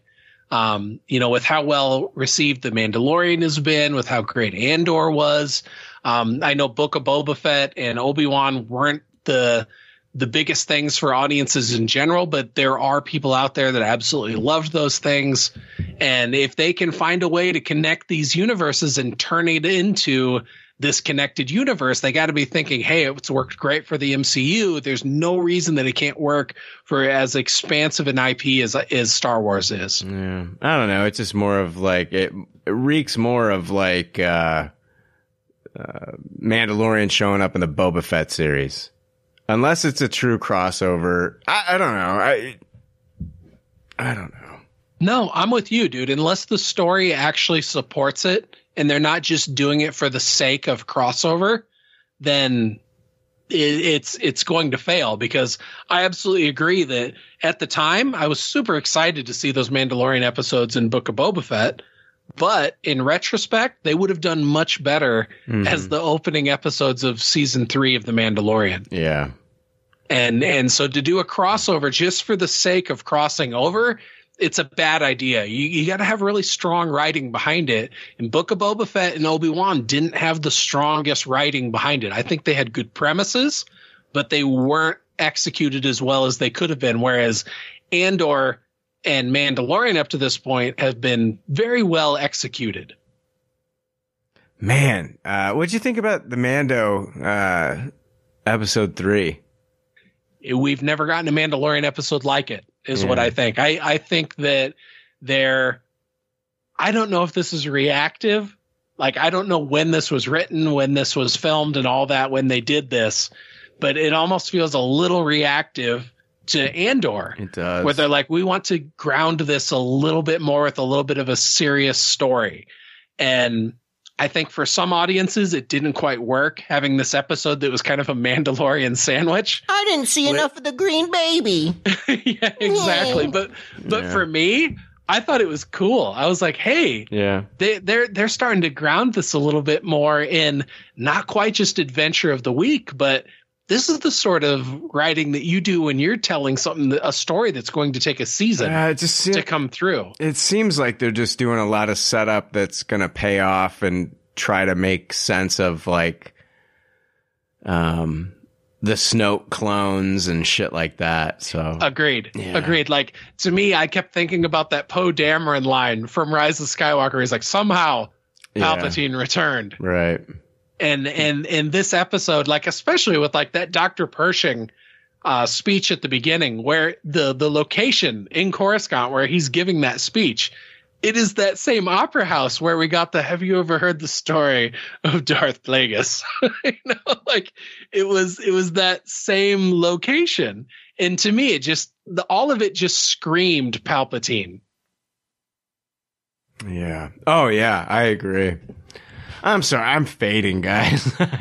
How dare you be tired? I am fading. Um It's uh looks like uh the Daniels, the directors for Everything Everywhere All at Once. Uh there's a new report at One Take News that uh they are said to be directing at least one episode of the upcoming Lucasfilm and Disney Plus series Star Wars Skeleton Crew. So, yeah, that that if that's true, that's a big get for them. Um, I know I need to watch everything everywhere all at once again. I ha- I still haven't seen it again. Um, I need to watch it again. I need to give it that. I need to give that movie a, a fair shot again. It's just I think the runtime just kind of like and just kind of like I don't know if I want to. I Where were you at on your on a rating for your first um, viewing of it? I, I don't really remember when we initially I- covered it. I gave it a low taste that I didn't like it, Joe. Everybody loves that movie, and I just Yeah, it was a Tupperware for me. I dude. know everybody was like everybody. Lo- I feel like I missed something. I feel I'm not saying I'm right. Like I just I feel like I feel like I missed the heart of that movie somewhere along the line. I and I it, I think I was I was doing a double feature that day, so I had already seen another movie in the theater, and then I went directly and saw that movie. And so I think I was kind of like checked out or something. I think I need to seriously watch that movie again, give it another shot. And I might walk away from it and be like, oh my God, I don't know what I was thinking the first time. Now I get what everybody loved about it, blah, blah, blah, blah, blah. But I was not the biggest fan of it. It, it- yeah, it, felt dude. like, if you miss the heart of that movie, then I mean that's really what carried that movie. yeah, was was the heart of that story. The especially the story. I mean, there's heart in several different levels of that movie. The relationship with her and her daughter, the relationship with her and her husband, um, even to an extent, the relationship with her and the IRS agent. Like it is. Yeah, that I, I think if you went into that with not the right headspace and you weren't willing to to go along on the ride of the emotional journey of that, and instead you just looked at it as purely a sci-fi movie, I can see how it would have failed for you. Yeah. Did you see the new Barbie trailer? Dude, I saw it in the theater. I thought it was fucking great. that was really good. that movie looks insane and i can't like i can't believe i'm saying this out loud as a 42 year old man but i can't wait to go see the barbie theater or the barbie movie in the theater because it looks fun it looks really fun Oh, Paul, have you seen the new Barbie trailer? No, no. The only one I've seen is like where it starts off where she's like that. You know, she's like in that iconic swimsuit. No, they do. They uh, they do this this new Joe. Is it the same one where it starts off as like the the monolith? with all the little kids playing with like baby dolls well, yeah, and, and it's like 2001: A Space Odyssey with like yes like Yeah. with with with uh the the apes at the beginning, but it's these girls seeing like the Barbie doll, like the big the big Barbie doll that looks like the was it are those things called like the monolith? The Is that- monolith, yeah, yeah. It looks really funny. God damn it, guys! I'm fading. I apologize. and we're done. Fuck this shit. Uh, uh, Paul, are you looking forward to the Daniels directing a Star Wars episode? There you go. There's your question. Yes, uh, but I, I am one of the few people on this earth that has not seen that movie. How the then why the fuck would you be uh, looking forward to them directing an episode? I mean, everyone seemed to like that. I, I like people getting chances. Look at you. Look at you're just a bandwagon guy. Hey, I'll bandwagon these guys. They seem like nice people.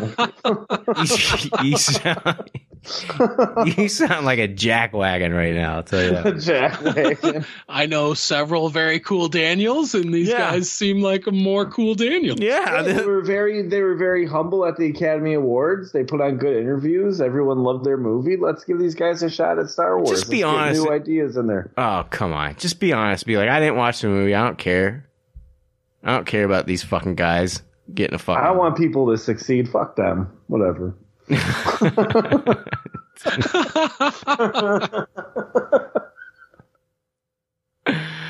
can go to hell. Yeah, they can go. They can go straight to hell. They go straight to hell. fucking Daniels, go straight to hell. Fuck off. Yeah, I'm done. That's it. That's all. That's the show. Next week, uh, all we're doing is a, a John Wick episode. That's it. And then, Joe, aren't we taking like a couple weeks off? Yeah, we're t- then we got C2E2, and so we'll have that week off, and then uh, I think we're we're coming back after C2E2 with an episode, right? I, I don't know. Maybe. Hold on. Let me look at the. we'll see how we feel. Let's see here. So on the 27th, we'll record an episode. You'll get on the 28th. That'll be John Wick. And then, uh, the, the third, we, we're, we'll, we're not going to be recording. We'll be at C2E2 Friday, Saturday, and Sunday. And then, uh, Monday, we're not, the day after C2E2 ends, we're not going to record. And then, uh, fuck. Yeah, I guess we'll come back on the, on the 11th. That's when Yeah, they'll get sounds the, good. I, I suppose. God damn it. It'd be nice to be nice to have a couple weeks off, but you think, Joe? You recharge the battery, you know? I don't- I don't know what I'd do with myself with that much time off, not talking into a microphone. Oh shit. Let's Bring make Starcast back for a one time. we got we got to we got Paul, maybe he wants the time off. Um You just said you. I, I think there may- maybe that was sarcasm. Maybe that was sarcasm, Paul. Like, You just whoa, said you whoa, didn't know whoa! what I'm he was. not- You just said he didn't know what he was gonna do. I thought maybe keep him in the game. I don't know. I'm not gonna do that. you know what? He'd go to hell with the Daniel brothers. I Fucking Joe, you go straight straight to the fiery pits of hell. Take your day off up your ass. I don't know. I guess we'll come. Joe, do you really want to come back after C2E2 and have to watch a bunch of shit that week? I don't know. I've got that whole week off work, so I'm gonna have nothing to do but watch movies. All right, we'll fucking we'll come back. We'll come back on. We'll record on the 10th. and We'll come back on the 11th. But I'll be dragging my feet the entire time. I'll, I'll bring extra enthusiasm for you, if nothing else, to annoy you. Yay! Yay! Yay! Paul, where can people find you, man? Apple to oranges. Uh, we got the new. We got new Ted Lasso, and we are. Uh, we just covered the first episode of Shrinking because we felt like we had to drag June on to watch that show. Why? What the fuck? I don't know. I'm gonna, I'm gonna, I'm gonna give her hell when I see her. Do it.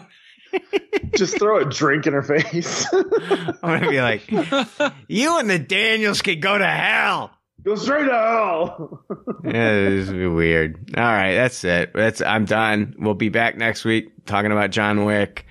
And uh Jesus Christ, Joe. I I'm gonna go shove an ice pick in my fucking brain. the old self lobotomy. I know. Next week I'm on the show and it's like You're gonna show up to C2E2 very mellow. I know. Welcome to leftover popcorn. It's like, were you hanging out with Nurse Ratched? What the hell happened to you? Yeah, no Oh, no. shit. Wow. Did man. Chief save you? Oh, that. ah, God. That's a great movie, man. so Oh, good. it's so good. Yeah. All right, guys. Uh, we'll be back next week. Uh, until next week, we're putting, Putting a the lid on on it. it. All right. Wow. Thanks for listening to Pop Culture Leftovers. Congratulations. I don't know how you did it. I couldn't do it. You people need a t-shirt saying, I just listened to two hours of nonsensical crap. Anyway, if you'd like to reach the Pop Culture Leftovers cast, you can email them at comments at popcultureleftovers.com. You can also follow them on Twitter at PC Leftovers or like their Facebook page. They'd love to hear from you. They're all pretty sad and lonely. One of them is homeless, but I didn't say that.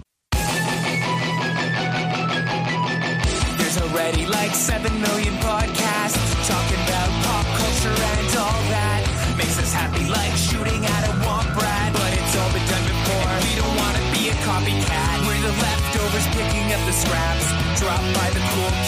Kids. it's a trap. Gonna toss it, gonna taste it. Do we love it? Hey, let's face it, can't erase it. Let's embrace it. Tupperware party. Subculture spill over like a vulture. Carry over counterculture, pushovers, pop culture, leftovers. And we're the uncool kids. What's to say's already been said. Leftovers. Pretty sure that the only talent is the band that's singing this. Pop culture leftovers podcasts that are original and good have already been done before, so we should separate the wheat from the chaff. And we're the chaff, the crap, even though we're the shit. Woo! We're the leftovers picking up the scraps dropped by the cool kids. It, it, it's a trap. Gonna toss it, gonna taste it. Do we love it? Hey, let's face it, can't erase it. Let's embrace it. Tupperware party. Subculture spill over like a vulture. Carry over counterculture, pushovers, pop culture, leftovers. And we're the uncool kids. What's to say's already been said. Leftovers. Pretty sure that the only talent is the band that's singing this. Pop culture leftovers.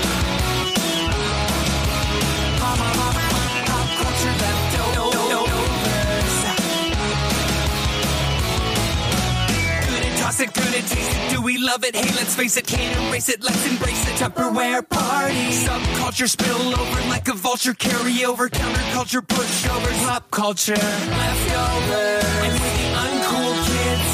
What's to say's already been said. Leftovers. Pretty sure the only talent is the band that's singing this. Pop culture leftovers.